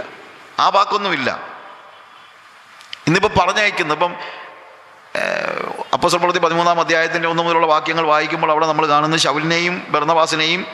അവർ പറഞ്ഞു വിടുന്നു അവർ പ്രവാചകന്മാരാണ് ദൈവർ പ്രോഫറ്റ്സ് അവർ എഴുതിയിട്ടുണ്ട് അവരെ പറഞ്ഞു വിടാൻ പരിശുദ്ധാത്മാവ് അവരെ പറഞ്ഞു വിടുന്ന എഴുതിയിരിക്കുന്നത് it is the Holy Spirit കൈവച്ച് വിട്ടത് സഭയാണെങ്കിലും സഭയോട് പറഞ്ഞത് പരിശുദ്ധാത്മാവാണ് എന്താ പറയുന്നത് പൗലോസിനെയും ശീലാസിനെയും അല്ലെങ്കിൽ ബർണവാസിനെയും ശൗലിനെയും സോറി പൗലോസിനെ ശൗലിനെയും ബർണവാസിനെയും ഞാൻ അവർക്ക് വേണ്ടി ഞാൻ വിളിച്ചിരിക്കുന്ന വേലയ്ക്ക് വേണ്ടി അവരെ വേർതിരിപ്പിൻ അപ്പോൾ ആരാ വേലയ്ക്ക് വിളിച്ചത് വിളിച്ചത് തീർച്ചയായും ദൈവത്തിൻ്റെ പരിശുദ്ധാത്മാവാണ് കർത്താവാണ് പരിശുദ്ധാത്മാവ് അവരെ പറഞ്ഞു വിടുന്നത് പരിശുദ്ധാത്മാവാണ് അത് സഭയൊന്ന് അംഗീകരിച്ചെന്നുള്ളതേ ഉള്ളൂ സഭ എന്ത് ചെയ്തു അവരുടെ മേൽ കൈവച്ച് അവരെ പറഞ്ഞയച്ചു ഇത്രയേ ഉള്ളൂ പക്ഷെ അധികാരം എവിടെ നിന്നാണ് വന്നത് ഉയരത്തിൽ നിന്നാണ് അപ്പോൾ ഉയരത്തിൽ നിന്ന് അധികാരം കിട്ടുന്നവരെ റെക്കഗ്നൈസ് ചെയ്യുന്ന ഒരു കാര്യം മാത്രമേ ആർക്കുള്ളൂ മാനുഷികമായി സഭയ്ക്കുള്ളൂ അതും മാനുഷികമായ കൗൺസിലൊന്നുമല്ല ആത്മനിയന്ത്രിതമായ അവരെന്തോ എന്ത് ചെയ്യായിരുന്നു ഉപവാസവും പ്രാർത്ഥനയൊക്കെ ആയിരുന്നു ഞാൻ എപ്പോഴും പറയാറുണ്ട് ഉപവാസവും പ്രാർത്ഥനയൊക്കെ സഭയായിട്ട് നടത്തുന്നത് കൊള്ളാം പക്ഷേ തീരുമാനം രണ്ടുപേരും മിഷണറിമാരായിട്ട് പോകണം കാര്യം അപ്പോസൽ പ്രവർത്തി പതിമൂന്നാം അധ്യായത്തിൽ അന്ത്യോക്യ സഭയിൽ ഉപവാസവും പ്രാർത്ഥനയും നടന്നപ്പോൾ എന്താ സംഭവിച്ചത് രണ്ടുപേരും മിഷണറിമാരായിട്ട് പോയി നമ്മുടെ സഭയിൽ ഉപവാസമൊക്കെ നടക്കുമ്പോൾ ഉപവാസം തീരുമ്പോൾ രണ്ടുപേരെന്ത് ചെയ്യണം മിഷണറിമാരായിട്ട് പോകാൻ ഒരുക്കമുള്ളവരായിരിക്കണം ഒരുങ്ങിയിരിക്കണം അങ്ങനെ സ്വർഗത്തിൽ നിന്നുള്ള അധികാരം പ്രാപിച്ച യോഹന്നാൻ അവരെ ഇവർ അംഗീകരിച്ചില്ല ജനങ്ങൾ അംഗീകരിച്ചില്ല അല്ലെങ്കിൽ എസ് വ്യവസ്ഥാപിത സഭ അതാ കുറച്ചുകൂടെ കറക്റ്റ് വാക്ക് വ്യവസ്ഥാപിത സഭ യോഹനാനെ അംഗീകരിച്ചില്ല അപ്പോൾ വ്യവസ്ഥാപിത സഭ ദൈവത്തിൻ്റെ പരിശുദ്ധാത്മാവിൻ്റെ ശബ്ദത്തിന് കാതോർക്കുന്നില്ലെങ്കിൽ ആ സഭ വെറും മാനുഷിക സഭയായിട്ട് പോകും അതിനൊരിക്കലും ആ ദൈവികത സൂക്ഷിക്കാനായിട്ട് കഴിയില്ല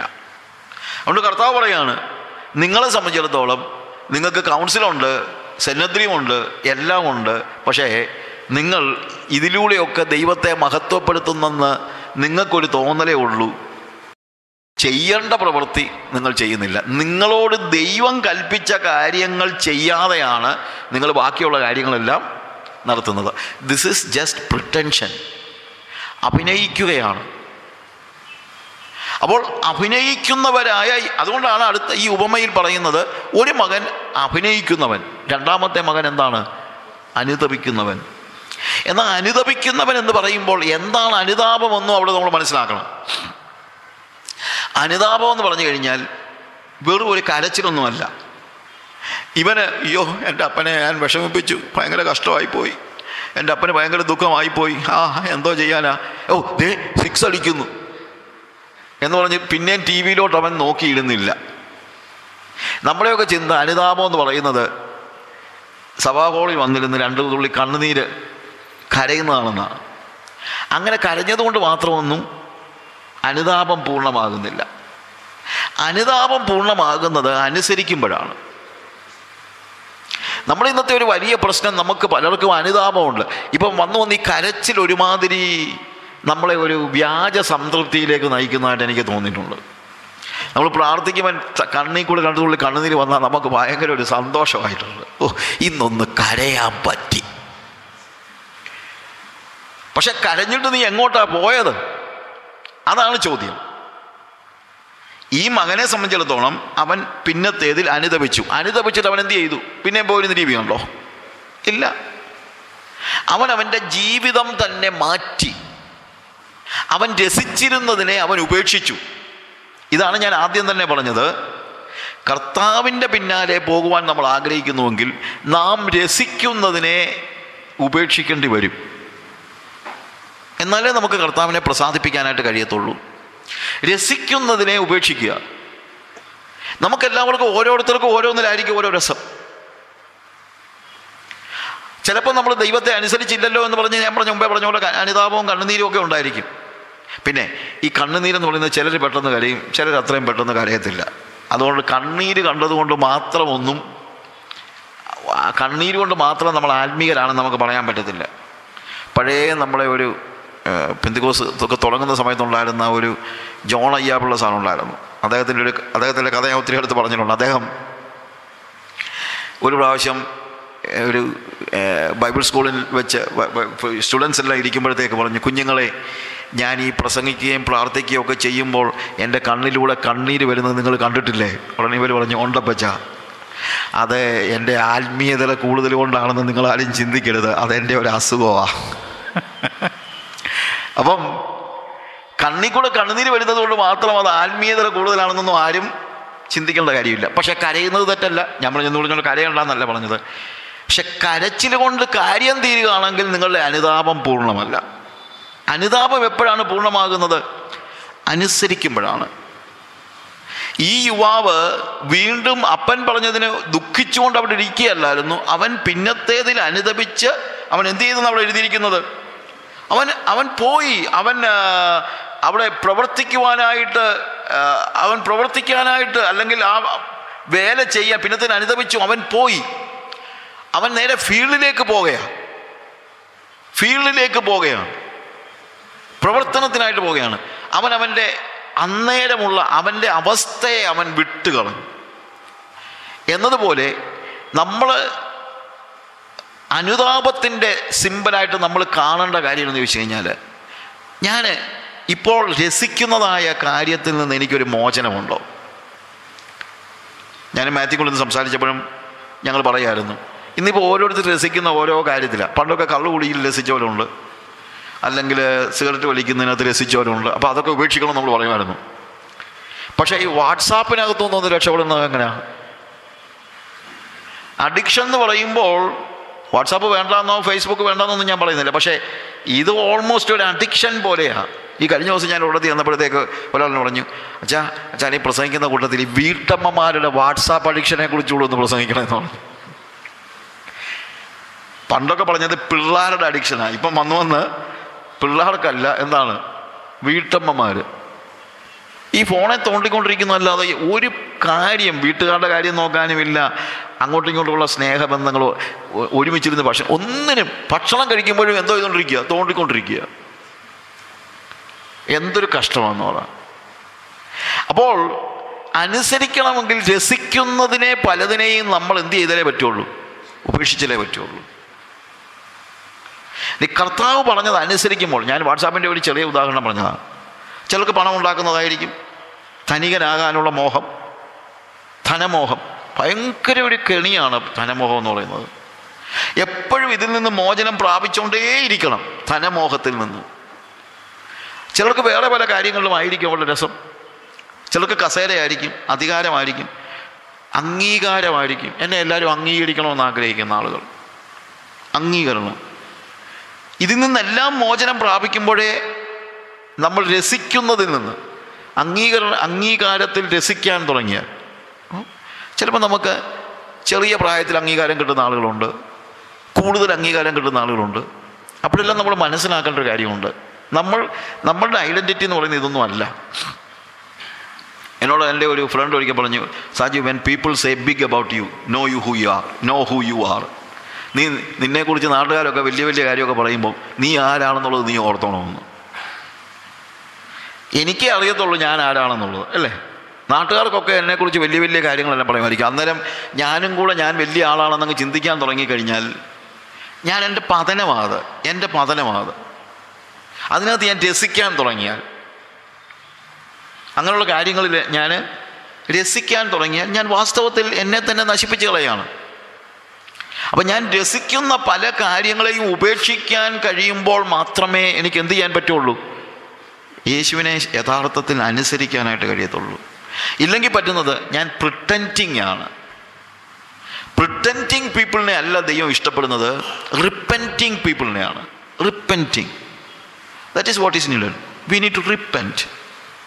pretendence ഉപേക്ഷിച്ചിട്ട് റിപ്പൻഡൻസിലേക്ക് കടന്നു വരണം അഭിനയം നിർത്തിയിട്ട് റിപ്പൻറ്റൻസിലേക്ക് കടന്നു വരണം കർത്താവ് ഇവിടെ പറയുന്ന കാര്യങ്ങൾ ഞാൻ പറഞ്ഞാൽ ഓരോ കാര്യങ്ങളും പറയുമ്പോഴത്തേക്ക് കർത്താവ് പറയാണ് നിങ്ങളെക്കാൾ പെട്ടെന്ന് ആര് ചുങ്കക്കാരും വേശ്യകളും എന്താണ് ചുങ്കക്കാരും വേശ്യകളും നിങ്ങളെക്കാൾ നിങ്ങൾക്ക് മുമ്പായി ദൈവരാജ്യത്തിൽ കടക്കുന്നു എന്ന് സത്യമായി ഞാൻ നിങ്ങളോട് പറയുന്നു പറയുന്നു എന്തുകൊണ്ടാണ് അവർ ചുങ്കക്കാരും വേശ്യകളുമായതുകൊണ്ടല്ല എന്താ വെച്ചാൽ ആരും ചിന്തിക്കണ്ട ചുങ്കക്കാരനും വേശ്യമാണെങ്കിൽ എന്നാൽ പിന്നെ നേരെ അങ്ങ് സ്വർഗത്തിൽ പോകാൻ ചിന്തിക്കണ്ട അതല്ല ചുങ്കക്കാരും വേശ്യകളും എന്ത് ചെയ്തു അവർ റിപ്പൻഡ് ചെയ്തു അതാണ് അടുത്ത വാക്യത്തിൽ പറയുന്നത് ചുങ്കക്കാരും യേശുമാരും നിങ്ങൾക്ക് മുമ്പായി ദേവരാജ്യത്തിൽ കടക്കുന്നു സത്യമായി നിങ്ങൾ പറയുന്നു പക്ഷേ യോഹന്നാൻ നീതിമാർഗം ഉപദേശിച്ചുകൊണ്ട് നിങ്ങളുടെ അടുക്കൽ വന്നു നിങ്ങൾ അവനെ വിശ്വസിച്ചില്ല എന്നാൽ ചുങ്കക്കാരും വേശ്യമാരും അവനെ വിശ്വസിച്ചു അത് കണ്ടിട്ടും നിങ്ങൾ അവനെ വിശ്വസിക്കുവാൻ തക്കവണ്ണം പിന്നത്തേതിൽ അനുദപിച്ചില്ല നോക്കുക ചുങ്കക്കാരും വേശ്യമാരും അവനിൽ വിശ്വസിച്ചു അനുദപിക്കുകയും ചെയ്തു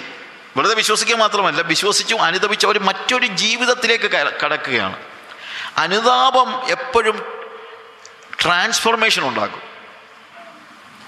നമുക്ക് അനുതാപം ഉണ്ടെങ്കിൽ നമുക്കൊരു രൂപാന്തരം ഉണ്ടാകും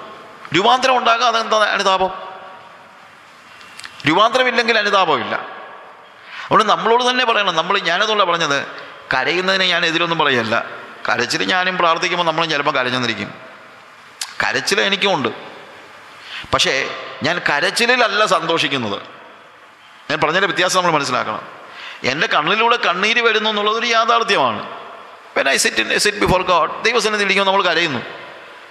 അത് കരയണം കരയുന്ന നല്ല കാര്യം പക്ഷേ കരച്ചിൽ കരച്ചിൽ കൊണ്ട് അവസാനിക്കരുത് എൻ ഞാൻ മുട്ടുമുളക്കി കരയുമ്പോൾ അല്ലെങ്കിൽ പ്രാർത്ഥനയിൽ കരയുമ്പോൾ പ്രാർത്ഥിച്ചെഴുന്നേൽക്കുന്നത് രൂപാന്തരപ്പെട്ട വ്യക്തിയായിട്ടായിരിക്കണം അനുസരിക്കാനുള്ള മനസ്സോടുകൂടെ വേണം എഴുന്നേൽക്കാൻ ഉപേക്ഷണത്തിനുള്ള മനസ്സോട് വേണം എഴുന്നേൽക്കാൻ ഉപേക്ഷണം നടക്കണം അനുസരണം നടക്കണം അല്ലെങ്കിൽ അനുതാപം കൊണ്ട് പ്രയോജനമില്ല ഈ മകൻ അനുതപിച്ചപ്പോൾ തന്നെ അവൻ എന്ത് ചെയ്തു അവൻ ഉപേക്ഷിച്ചു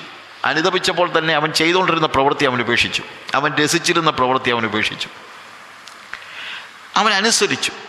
അവൻ പ്രവർത്തിച്ചു അവൻ ആക്ഷനിലേക്ക് പ്രവേശിച്ചു ക്രിസ്ത്യാനിറ്റി ഒരു ആക്ഷൻ എന്നാണ് ക്രിസ്ത്യാനി ക്രിസ്തീയത ഒരു പാസീവ് പാസീവായിട്ടുള്ളൊരു കാര്യമല്ല ക്രിസ്ത്യാനിത്വം എന്ന് പറയുന്നത് നമ്മളെന്തെങ്കിലും ചെയ്യുന്നില്ല ചെയ്യുന്നില്ല എന്ന് പറയുന്നതല്ല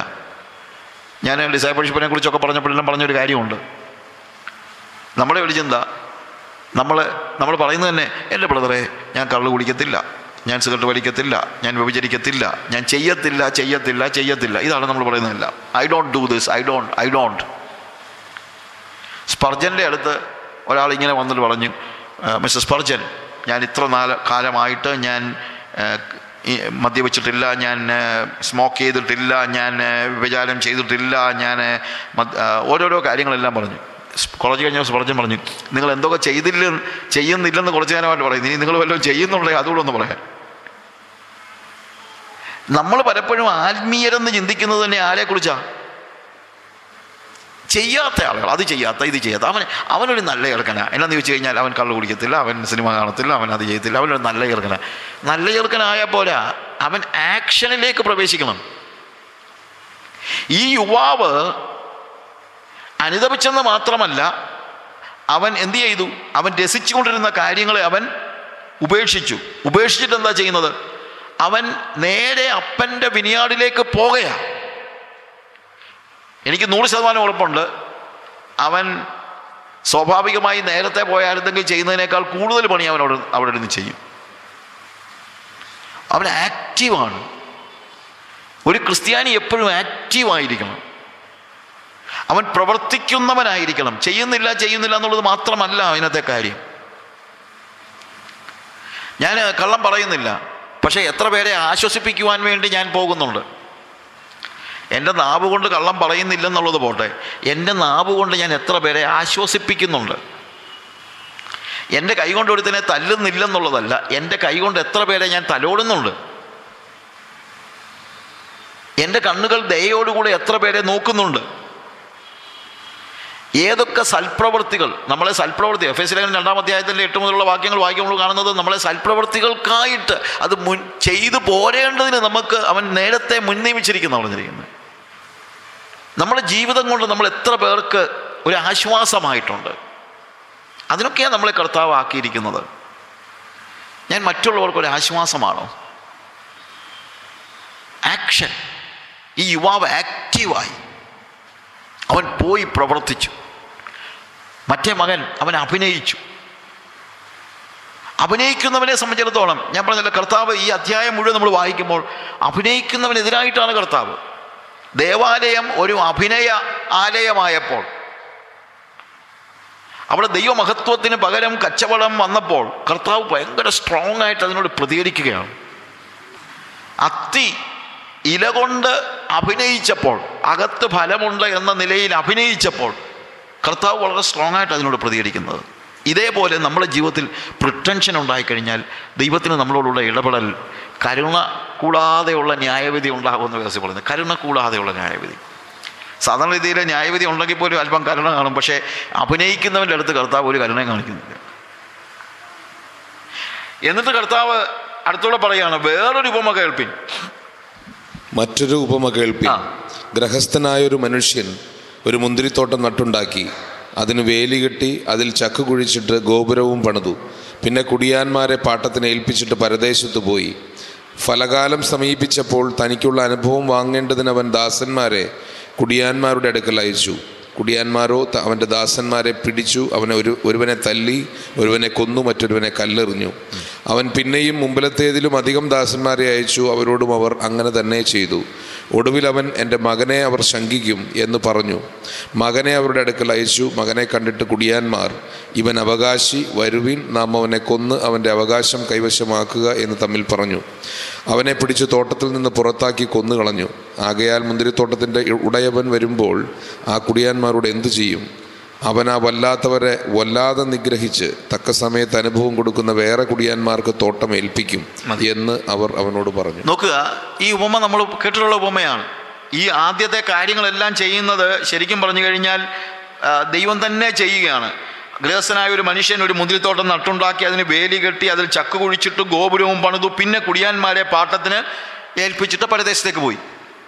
ഇവിടെ ശരിക്കും പറഞ്ഞാൽ യഹൂദ പ്രമാണിമാരോടാണ് പറയുന്നത് യഹൂദ പ്രമാണികൾ പറയാണ് ചെയ്തത് മുഴുവൻ ആരാ ദൈവമാണ് മിസ്രൈമിൽ നിന്ന് ഈ ഇസ്രായേൽ ജനതയെ അവർ വീണ്ടെടുത്തു കൊണ്ടുവന്നു കനാൻ ദേശത്താക്കി എല്ലാ കാര്യങ്ങളും ചെയ്തു എന്നിട്ട് യഹൂദ പ്രമാണിമാരെ അതിനെ ഏൽപ്പിച്ചു സഭയുടെ കാര്യം ഇത് തന്നെയാണ് സഭയ്ക്കകത്ത് നമ്മളെന്തോ ചെയ്തത് ഇട മനുഷ്യവർഗത്തിൻ്റെ പാപത്തിൻ്റെ പരിഹാരത്തിന് വേണ്ടി ആരാ മരിച്ചു നമ്മളാണോ മരിച്ചത് അല്ല യേശു കർത്താവ് സ്വന്തം രക്തം കൊടുത്ത് വിലയ്ക്ക് വാങ്ങിയ ആളുകൾ ഒരുമിച്ച് കൂടിയ സഭ ചെയ്തതെല്ലാം ദൈവം തന്നെയാണ് കർത്താവ് തന്നെയാണ്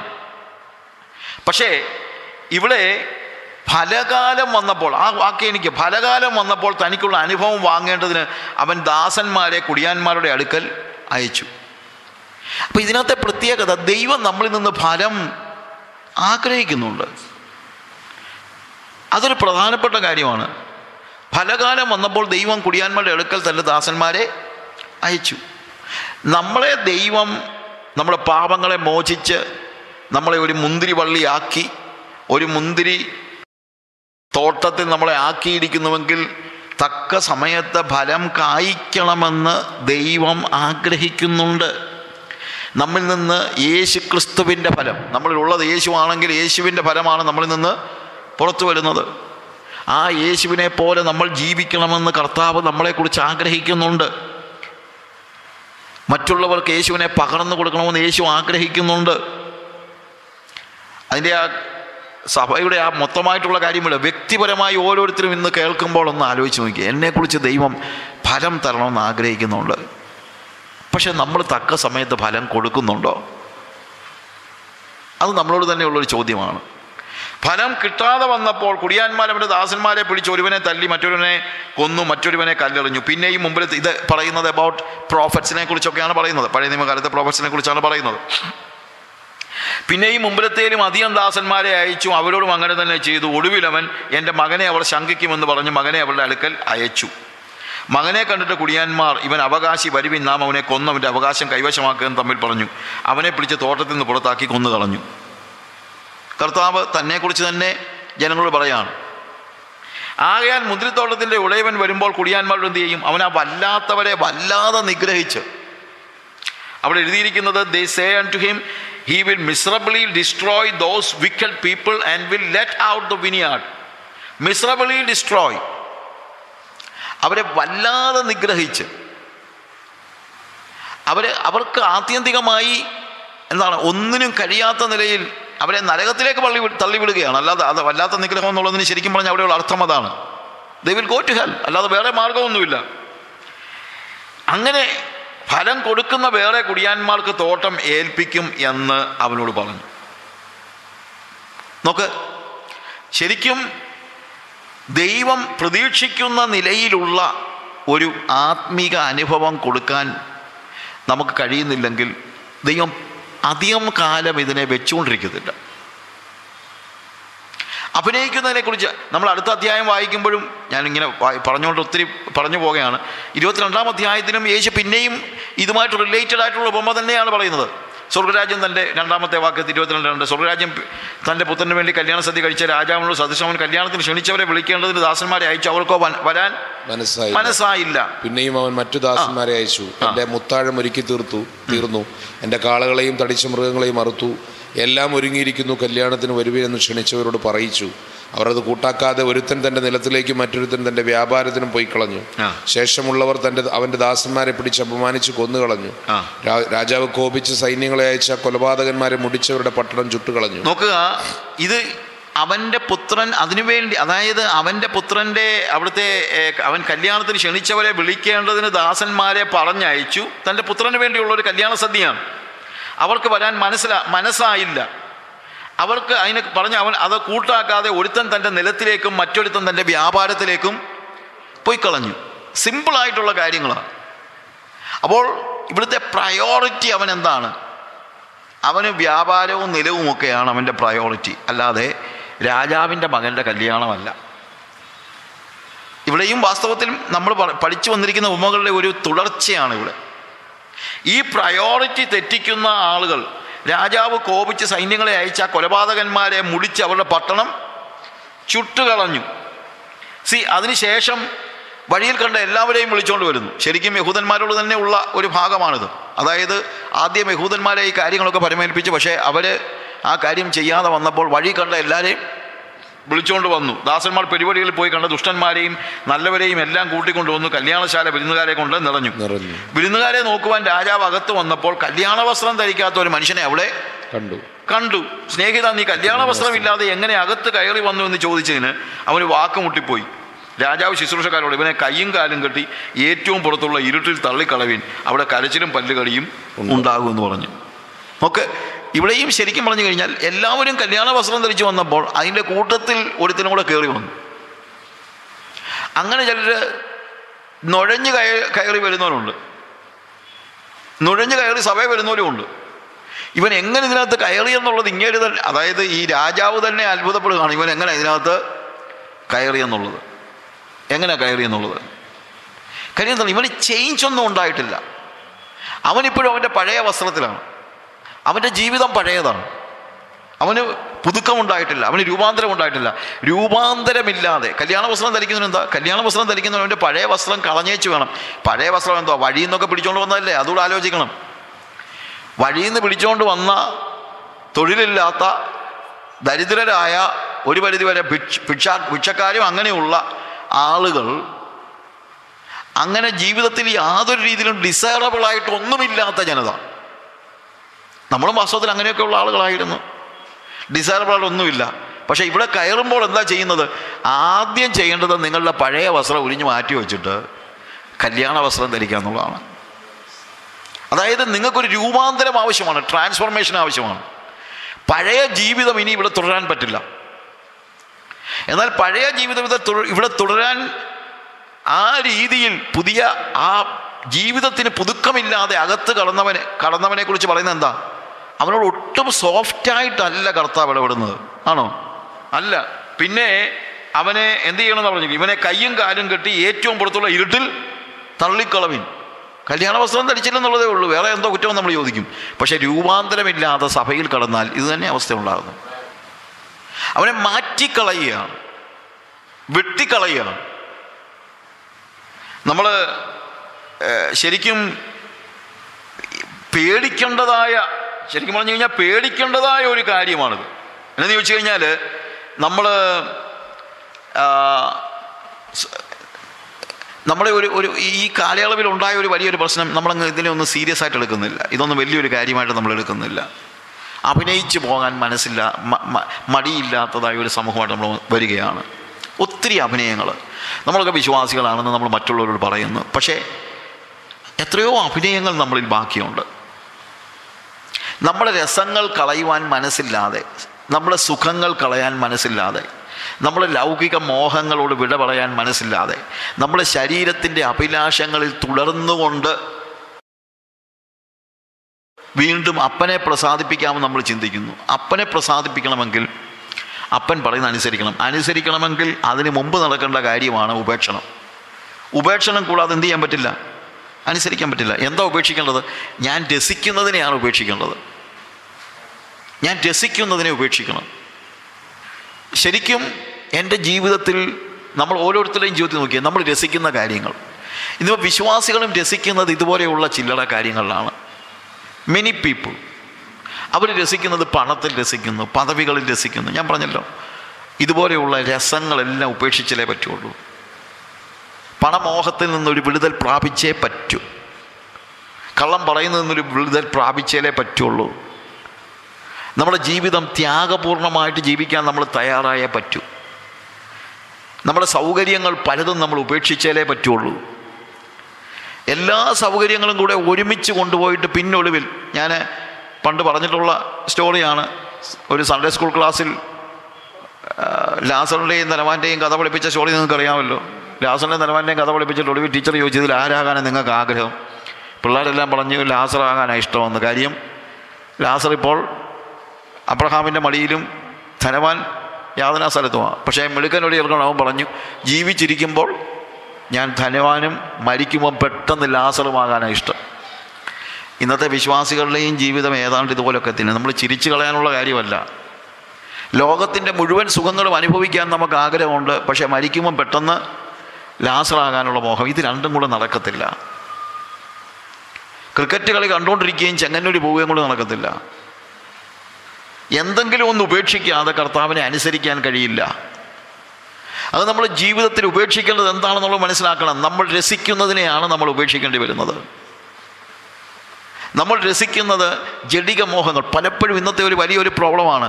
ശരീരാഭിലാഷം ജഡിക മോഹങ്ങൾ ഇതിനോടൊന്നും വിട പറയാൻ പലരും തയ്യാറല്ല ഒരു വിശുദ്ധ ജീവിതം ജീവിക്കുവാൻ പലരും തയ്യാറല്ല കുടുംബജീവിതത്തിലെ അവിശ്വസ്തത these are the things many times പക്ഷെ ഇതിനെ ഉപേക്ഷിക്കാതെ ഒരിക്കലും കർത്താവിനെ അനുസരിക്കാൻ കഴിയില്ല നമ്മൾ സുഖങ്ങളെ ഉപേക്ഷിക്കാതെ കർത്താവിനെ അനുസരിക്കാനായിട്ട് കഴിയില്ല നമ്മുടെ മോഹങ്ങളെ ഉപേക്ഷിക്കാതെ കർത്താവിനെ അനുസരിക്കാൻ കഴിയില്ല ഓരോരുത്തരും തങ്ങളോട് തന്നെ ചോദിക്കണം ഏതിനാണ് ഞാൻ അഡിക്റ്റ് ആയിരിക്കുന്നത് എൻ്റെ ദൈവത്തെ പൂർണ്ണമായി അനുസരിക്കുന്നതിൽ നിന്ന് എന്താണ് എനിക്ക് തടസ്സമായിരിക്കുന്നത് ഇന്ന് ഈ സമയത്ത് നമ്മൾ നമ്മളോട് തന്നെ ചോദിച്ചേ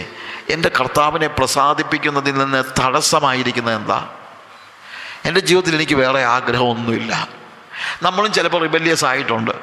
നമ്മളും ചിലപ്പോൾ എന്നെ കൊണ്ട് പറ്റത്തില്ലെന്നൊക്കെ പറഞ്ഞു കാണും നമ്മൾ ആ ഒരു വാക്കല്ല എൻ്റെ കർത്താവെ എന്നെ കൊണ്ടൊന്നും ഇങ്ങനൊന്നും ജീവിക്കാനൊന്നും പറ്റത്തില്ല ഇങ്ങനെയൊക്കെ ജീവിക്കുക എന്ന് പറഞ്ഞാൽ എന്നൊക്കെ നമ്മൾ പറഞ്ഞു കാണും അതെല്ലാം വാസ്തവത്തിൽ റിബല്യസ്നെസ് ആണ് when we say we cannot live what the according to the Bible what the Bible says ദിവസം പറയുന്നവർ എനിക്ക് ജീവിക്കാൻ കഴിയത്തില്ലെന്ന് ഞാൻ പറയുമ്പോൾ വാസ്തവത്തിൽ അതെന്താണ് റിബല്യസാണ് എനിക്ക് മനസ്സില്ല എന്ന് പറയുന്നതിന് തുല്യമാണ് കർത്താവ് നമ്മളോട് പറഞ്ഞതിനെ പൂർണ്ണമായി അനുസരിക്കാൻ മനസ്സില്ലാതെ മാറി നിൽക്കുന്നതെല്ലാം ഈ ആദ്യത്തെ മകൻ പറഞ്ഞതുപോലെ തന്നെ നമ്മൾ കാണിക്കുന്ന തെറ്റാണ് കർത്താവ് നമ്മളോട് പറയുമ്പോൾ അതിനെ പൂർണ്ണമായി അനുസരിക്കാൻ മനസ്സില്ലാത്തവരായിട്ട് നമ്മൾ എത്രയോ പ്രാവശ്യം റിബല്യസ് ആയിട്ടുണ്ടല്ലേ എത്രയോ പ്രാവശ്യം പക്ഷെ ഒരു അനുതാപം നമുക്ക് ആവശ്യമാണ് നമ്മൾ ഓരോ പ്രാവശ്യം അഭിനയിക്കരുത് അഭിനയിച്ചുകൊണ്ട് മുന്നോട്ട് പോകുന്ന നിർത്ത് ശരിയായ നിലയിൽ അനുസരിക്കാൻ മനസ്സില്ലെങ്കിൽ അവൻ അഭിനയിച്ചുകൊണ്ടിരിക്കും അഭിനയിക്കുന്നവൻ്റെ ഏറ്റവും വലിയ പ്രത്യേകത അവൻ ഉപേക്ഷിക്കുന്നവനല്ല അവൻ റിലീജിയൻ്റെ എല്ലാ കാര്യങ്ങളും കാണിക്കുന്നുണ്ട് അപ്പനോട് വലിയ ബഹുമാനം കാണിക്കുന്നുണ്ട് പ്രാർത്ഥിക്കുമ്പോൾ നീട്ടി പ്രാർത്ഥിക്കുന്നുണ്ട്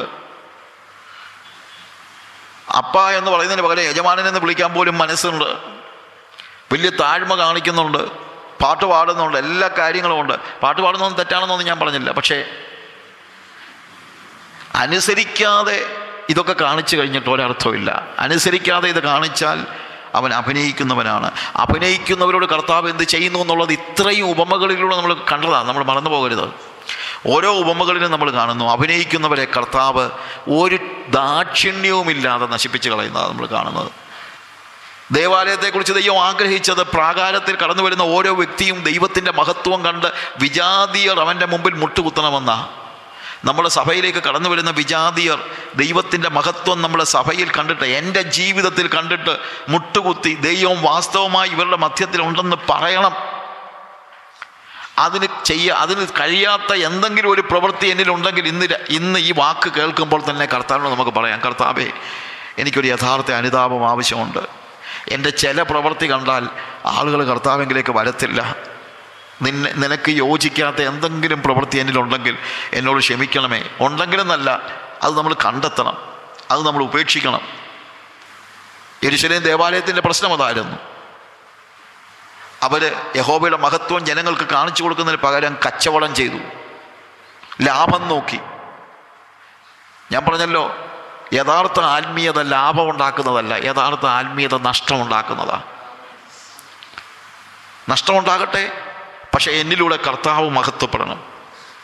ഞാൻ എൻ്റെ അനുഭവം പറഞ്ഞ് നിങ്ങൾ ഓർമ്മയുണ്ടല്ലോ പന്ത്രണ്ട് വയസ്സുള്ള ഒരു ചെറുക്കൻ ഒരു സഭയിൽ ചെന്ന് കഴിഞ്ഞപ്പോൾ അവനുണ്ടായ പാപബോധമാണ് ഞാൻ പറഞ്ഞത് എന്തുകൊണ്ടാണ് മറ്റൊന്നുമല്ല ആ സഭയിൽ ദൈവത്തിൻ്റെ മഹത്വം വെളിപ്പെട്ടതുകൊണ്ടാണ് എൻ്റെ ജീവിതത്തിലും നമ്മുടെ സഭയിലും നമ്മുടെ സഭയിലും എൻ്റെ ജീവിതത്തിലും എൻ്റെ സഭയിലും ദൈവത്തിൻ്റെ മഹത്വം വെളിപ്പെടണം ഇന്ന് രാത്രി നമ്മൾ അതിനുവേണ്ടി ഒരു തീരുമാനമെടുക്കണം എൻ്റെ ജീവിതം കൊണ്ട് ദൈവത്തിൻ്റെ മഹത്വം മറ്റുള്ളവർ കാണണം ഞാൻ അഭിനയിക്കത്തില്ല ഞാൻ അനുസരിക്കും ഞാൻ അനുതപിക്കും അനുതാപം കണ്ണീരിൽ ഒതുക്കരുത് ഞാൻ പറഞ്ഞല്ലോ അവൻ അത് കളഞ്ഞിട്ട് അത് ഉപേക്ഷിച്ചിട്ട് അവൻ ചെയ്തുകൊണ്ടിരുന്ന കാര്യം ഉപേക്ഷിച്ചിട്ട് അവൻ പോയി അവൻ വയലിലേക്ക് പോയി അധ്വാനിക്കാനായിട്ട് പോയി എന്നതുപോലെ ആക്ഷൻ നടക്കണം ക്രിസ്തീയ ജീവിതത്തിൽ പ്രവൃത്തി നടക്കണം ആത്മിക പ്രവൃത്തി വെളിപ്പെടണം സ്നേഹം വെളിപ്പെടണം കരുണ വെളിപ്പെടണം സഹ സഹാനുഭൂതി വെളിപ്പെടണം എൻ്റെ പ്രവൃത്തിയിലൂടെ മറ്റുള്ളവർ യേശുവിനെ കാണണം ഹലലൂയ ഇല്ലെങ്കിൽ കർത്താവിന് നമ്മളെ മാറ്റിക്കളയാൻ പോലും മടിയില്ലെന്നാണ് പറഞ്ഞത് കുടിയാന്മാരെ അവൻ വല്ലാതെ നിഗ്രഹിച്ച് ഏൽപ്പിച്ച് ഏൽപ്പിച്ചവനത് അത് ചെയ്യാതെ വന്നപ്പോൾ വല്ലാതെ നിഗ്രഹിച്ച് അവനെ അവരെ വല്ലാതെ നശിപ്പിച്ച് കളയുമെന്നാണ് പറഞ്ഞത് വല്ലാതെ നിഗ്രഹിച്ച് കളയും നമ്മളെ കർത്താവ് യഹൂദന്മാരെ മാറ്റിയിട്ട് ഒട്ടിച്ചു വച്ചിരിക്കുക അതാണല്ലോ റോമാലേഖനത്തിൽ നമ്മൾ കാണുന്നത് റോമാലേഖനത്തിൻ്റെ പതിനൊന്നാം അധ്യായത്തിൽ പതിനേഴ് മുതലുള്ള വാക്യങ്ങൾ കൊമ്പുകളിൽ ചിലത് ഒടി ഒടിച്ചിട്ട് അതായത് യഹൂദന്മാരായിരുന്നു ഒരു കാലഘട്ടത്തിൽ യഹോവയുടെ ആ മുന്തിരിത്തോട്ടത്തിലെ മുന്തിരിയായി നിന്നത് ആ കൊമ്പുകളിൽ ചിലത് ഒളിച്ചിട്ട് റോമർസ് പതിനൊന്നിൻ്റെ പതിനേഴ് കൊമ്പുകളിൽ ചിലത് ഒളിച്ചിട്ട് ഓടിച്ചിട്ട് കാട്ടൊലിവായ നിന്നെ അവയുടെ ഇടയിൽ ഒട്ടിച്ചു ചേർത്ത് ഒലിവുമരത്തിന്റെ ഫലപ്രദമായ വേരിന് പങ്കാളിയായി തീർന്നു എങ്കിലോ കൊമ്പുകളുടെ നേരെ പ്രശംസിക്കരുത് പ്രശംസിക്കുന്നു എങ്കിൽ നീ വേരിനെയല്ല വേര് നിന്നെ എത്ര ചുമക്കുന്നു എന്ന് ഓർക്കുക കൊമ്പായിട്ട് നമ്മളെ ഒട്ടിച്ചു വെച്ചാൽ അതാ എന്നെ കർത്താവ് ഒട്ടിച്ചു വെച്ചതാ ഞാനൊരു പാപിയായിരുന്നു കർത്താവ് എൻ്റെ പാപങ്ങളെ കണക്കാക്കാതെ അവൻ്റെ കാൽവറി ക്രൂശിലെ രക്തം കൊണ്ട് എന്നെ കഴുകി വിശുദ്ധീകരിച്ച് അവൻ എന്ത് ചെയ്തു അവനോട് കാട്ടൊലിവായിരുന്ന എന്നെ നാട്ടൊലിവിന് ഒട്ടിച്ചു എന്ന് പറഞ്ഞതുപോലെ അവൻ്റെ മുന്തിരിവള്ളിയിലേക്ക് അവനാകുന്ന മുന്തിരിവള്ളിയിലേക്ക് എന്നെ ചേർത്ത് ഒട്ടിച്ചു വെച്ചു ഇനി ഞാൻ വേരിനെ അല്ല ചുമക്കുന്നത് വേര് എന്നെയാണ് ചുമക്കുന്നത് എൻ്റെ ജീവിതത്തിൽ യേശുവിൽ നിന്ന് അവൻ്റെ ജീവരസം എന്നിലൂടെ ഒഴുകി വരണം അതാണ് ആവശ്യമായിരിക്കുന്നത് ഇനി ഞാൻ പ്രശംസിക്കാൻ നിന്നാലോ ഞാനിത് കാട്ടൊരു ഞാൻ ഞാൻ ഈ ഞാൻ ഈ വേരിൽ നിന്ന് ഈ വേരുമായിട്ടുള്ള ബന്ധം അല്ലെങ്കിൽ വൈനുമായിട്ടുള്ള ആ മുന്തിരി വള്ളിയുമായി മുന്തിരി മുന്തിരിയുടെ വള്ളിയുമായിട്ടുള്ള ബന്ധം കൊമ്പ് ഉപേക്ഷിച്ച് കളഞ്ഞാൽ എന്താ സംഭവിക്കുന്നത് വെട്ടിക്കളയും അവിടെ എഴുതിയിരിക്കുന്ന കാര്യം അതാണ് കൊമ്പുകളുടെ നേരെ പ്രശംസിക്കരുത് പ്രശംസിക്കുന്നുവെങ്കിൽ നീ വേരിനെയല്ല വേർ നിന്നെ അത്ര ചുമക്കുന്നെന്ന് ഓർക്കുക എന്നാൽ എന്നെ ഒട്ടിക്കേണ്ടതിന് കൊമ്പുകളെ ഒടിച്ചു കളഞ്ഞു എന്ന് നീ പറയും ശരി അവിശ്വാസത്താൽ അവ ഒഴിഞ്ഞുപോയി വിശ്വാസത്താൽ നീ നിൽക്കുന്നു ഞെളിയാതെ ഭയപ്പെടുക സ്വാഭാവിക കൊമ്പുകളെ ദൈവം ആദരിക്കാതെ പോയെങ്കിൽ നിന്നെയും ആദരിക്കാതെ വന്നേക്കാം നമ്മളൊക്കെ യഹൂദന്മാരെ കുറ്റം പറയും സഭകളെ സമൂ പഴയ പൗരാണിക സമുദായങ്ങളെ കുറ്റം പറയും ആ സമുദായത്തിൽ നിന്ന് എന്നെ വിളിച്ച് ഇങ്ങോട്ട് കൊണ്ടുവന്നു അവരെ ഒട്ടിച്ചില്ല എന്നെ ഒട്ടിച്ചു എന്നൊക്കെ പറയുമായിരിക്കും നിന്നെ ഒട്ടിച്ചു എന്നുള്ളത് ശരിയാ പക്ഷേ നീ ഫലം കായ്ക്കുന്നില്ലെങ്കിൽ സ്വാഭാവികമായതിനെ വെട്ടിക്കളയാൻ മനസ്സ് വെച്ച കർത്താവിന് ഒട്ടിച്ചു വെച്ചതിനെ വെട്ടിക്കളയാൻ മനസ്സില്ലാഴിക ഒന്നുമില്ല അവിടെ പോളിസ് കൃത്യമായിട്ട് ഓർപ്പിക്കുകയാണ് സ്വാഭാവിക കൊമ്പുകളെ ദൈവം ആദരിക്കാതെ പോയെങ്കിൽ നിന്നെയും ആദരിക്കാതെ വന്നേക്കും ആകയാൽ ദൈവത്തിൻ്റെ ദയും കണ്ണിതവും ഓർക്കുക വീണവരിൽ ദൈവത്തിന് കണ്ണിതവും നിന്നിലോ നീ ദേയം നിലനിന്നാൽ ദേയം തന്നെ അല്ലെങ്കിൽ നീയും ഛേദിക്കപ്പെടും അവിടെ പ്രിയമുള്ളവരെ ഞാൻ എൻ്റെ വാക്കുകളെ അവസാനിപ്പിക്കുമ്പോൾ നമ്മുടെ ജീവിതത്തിൽ അഭിനയിക്കുന്നത് പൂർണ്ണമായി നിർത്തുക അഭിനയിക്കുന്നവനെ ദൈവത്വ ദൈവം ഒരു കരുണയുമില്ലാതെ ഇടപെടുന്നത് യഥാർത്ഥത്തിൽ അവനിൽ നിലനിന്ന് ആ വേരിൽ നിന്ന് ജീവരസം ഊറ്റിക്കുടിക്കുന്ന അങ്ങനെ വളരുന്ന കൊമ്പുകൾക്ക് മാത്രമേ നിലനിൽപ്പുള്ളൂ അല്ലാതെ ഞാനും മുന്തിരിയാന്ന് പറഞ്ഞ് ഞെളിഞ്ഞു നിന്ന് കഴിഞ്ഞാൽ നിന്നെ വെട്ടിക്കളയാൻ ദൈവത്തിന് മടിയുണ്ടാവുകയില്ല അത് എത്ര വലിയ വിശ്വാസിയാണെങ്കിലും വെട്ടിക്കളയാൻ ദൈവത്തിന് മനസ്സ് മടിയുണ്ടാവുകയില്ല അതുകൊണ്ട് എന്താ ആവശ്യമായിരിക്കുന്നത് ഞെളിയാതെ ഭയപ്പെടുക ദൈവത്തിൻ്റെ ദയയിൽ ആശ്രയിക്കുക ദൈവത്തിൻ്റെ ദയ അവൻ ദയ കാണിക്കുന്നവനാണ് എപ്പോഴും പേടിച്ച് ജീവിക്കണമെന്നല്ല അതിൻ്റെ അർത്ഥം പക്ഷേ അഭിനയിച്ചുകൊണ്ട് ജീവിക്കരുത് പേടിയല്ല ഇവിടുത്തെ വിഷയം ഞാൻ പറയുന്നില്ല എപ്പോഴും വിട്ടുമോ വിട്ടുമോ എന്ന് പറഞ്ഞ് പേടിക്കണമെന്നല്ല ഇവിടുത്തെ അർത്ഥം അങ്ങനെ ദൈവം വെട്ടിക്കളയത്തില്ല അവൻ ദയുള്ളവനാണ് വെട്ടിക്കളയത്തില്ല പക്ഷേ വേറൊരു കാര്യമുണ്ട് വെട്ടിക്കളയാൻ അവന് മടിയൊന്നുമില്ല എപ്പോഴും വെട്ടാൻ ഒരുങ്ങിയിരിക്കുമൊന്നുമല്ല പക്ഷേ അഭിനയിക്കുന്നവനെ അവൻ വെട്ടിക്കളയും ഫലം കൊടുക്കാത്തവനെ അവൻ വെട്ടിക്കളയും അതുകൊണ്ട് നമുക്കൊരു വലിയ അനുതാപം ആവശ്യമുണ്ട് ഇവിടെ നമ്മൾ പഠിച്ചത് അഭിനയിക്കുന്ന മകനും അനുതപിക്കുന്ന മകനും അഭിനയിക്കുന്ന മകനെ വെട്ടിക്കളയുക തന്നെ ചെയ്യും എന്നാൽ അനുതപിക്കുന്ന മകൻ അവൻ അനുതപിച്ചു അവൻ കരഞ്ഞു അവൻ ദുഃഖിച്ചു അവൻ്റെ പിതാവിനെ വേദനിപ്പിച്ചവൻ അവൻ വേദനിച്ചു ഒക്കെ ശരിയാ പക്ഷേ അവൻ്റെ അനുതാപം ആദ്യം അവനെ ഉപേക്ഷണത്തിലേക്ക് നയിച്ചു അവൻ അനുസരി അവൻ രസിച്ചതിനെ മുഴുവൻ അവൻ ഉപേക്ഷിച്ചു കളഞ്ഞു ഉപേക്ഷണം മാത്രമല്ല ആ അനുസരണത്തിൻ്റെ ഭാഗമായി അവൻ പ്രവൃത്തിയിലേക്ക് പ്രവേശിക്കുകയാണ് അപ്പോൾ അനുതാപം നമ്മളെ രൂപാന്തരപ്പെടുത്തണം രൂപാന്തരീകരണത്തിലെ ഏറ്റവും വലിയ പ്രത്യേകത പഴയതിനെ ഉപേക്ഷിക്കുക എന്നുള്ളതാണ് അപ്പോൾ അനുതാപം രൂപാന്തരീകരണത്തിലേക്ക് അനുതാപം ഉപേക്ഷണത്തിലേക്ക് ആ ഉപേക്ഷണത്തിൽ നിന്ന് എങ്ങോട്ട് വരികയാണ് അനുസരണത്തിലേക്ക് വരികയാണ്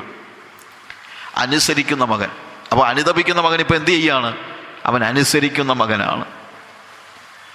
ഒരുവൻ അഭിനയിക്കുന്ന മകൻ രണ്ട് അനുതപിക്കുന്ന മകൻ ആ അനുതപിക്കുന്ന മകൻ എങ്ങോട്ട് വരുന്നു അനുസരിക്കുന്ന മകൻ നമുക്ക് നമ്മുടെ കണ്ണുകളെ ഇളയ്ക്കാം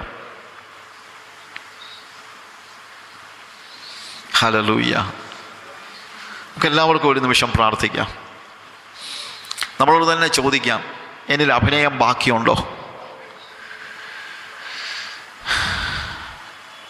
ഒരുപക്ഷെ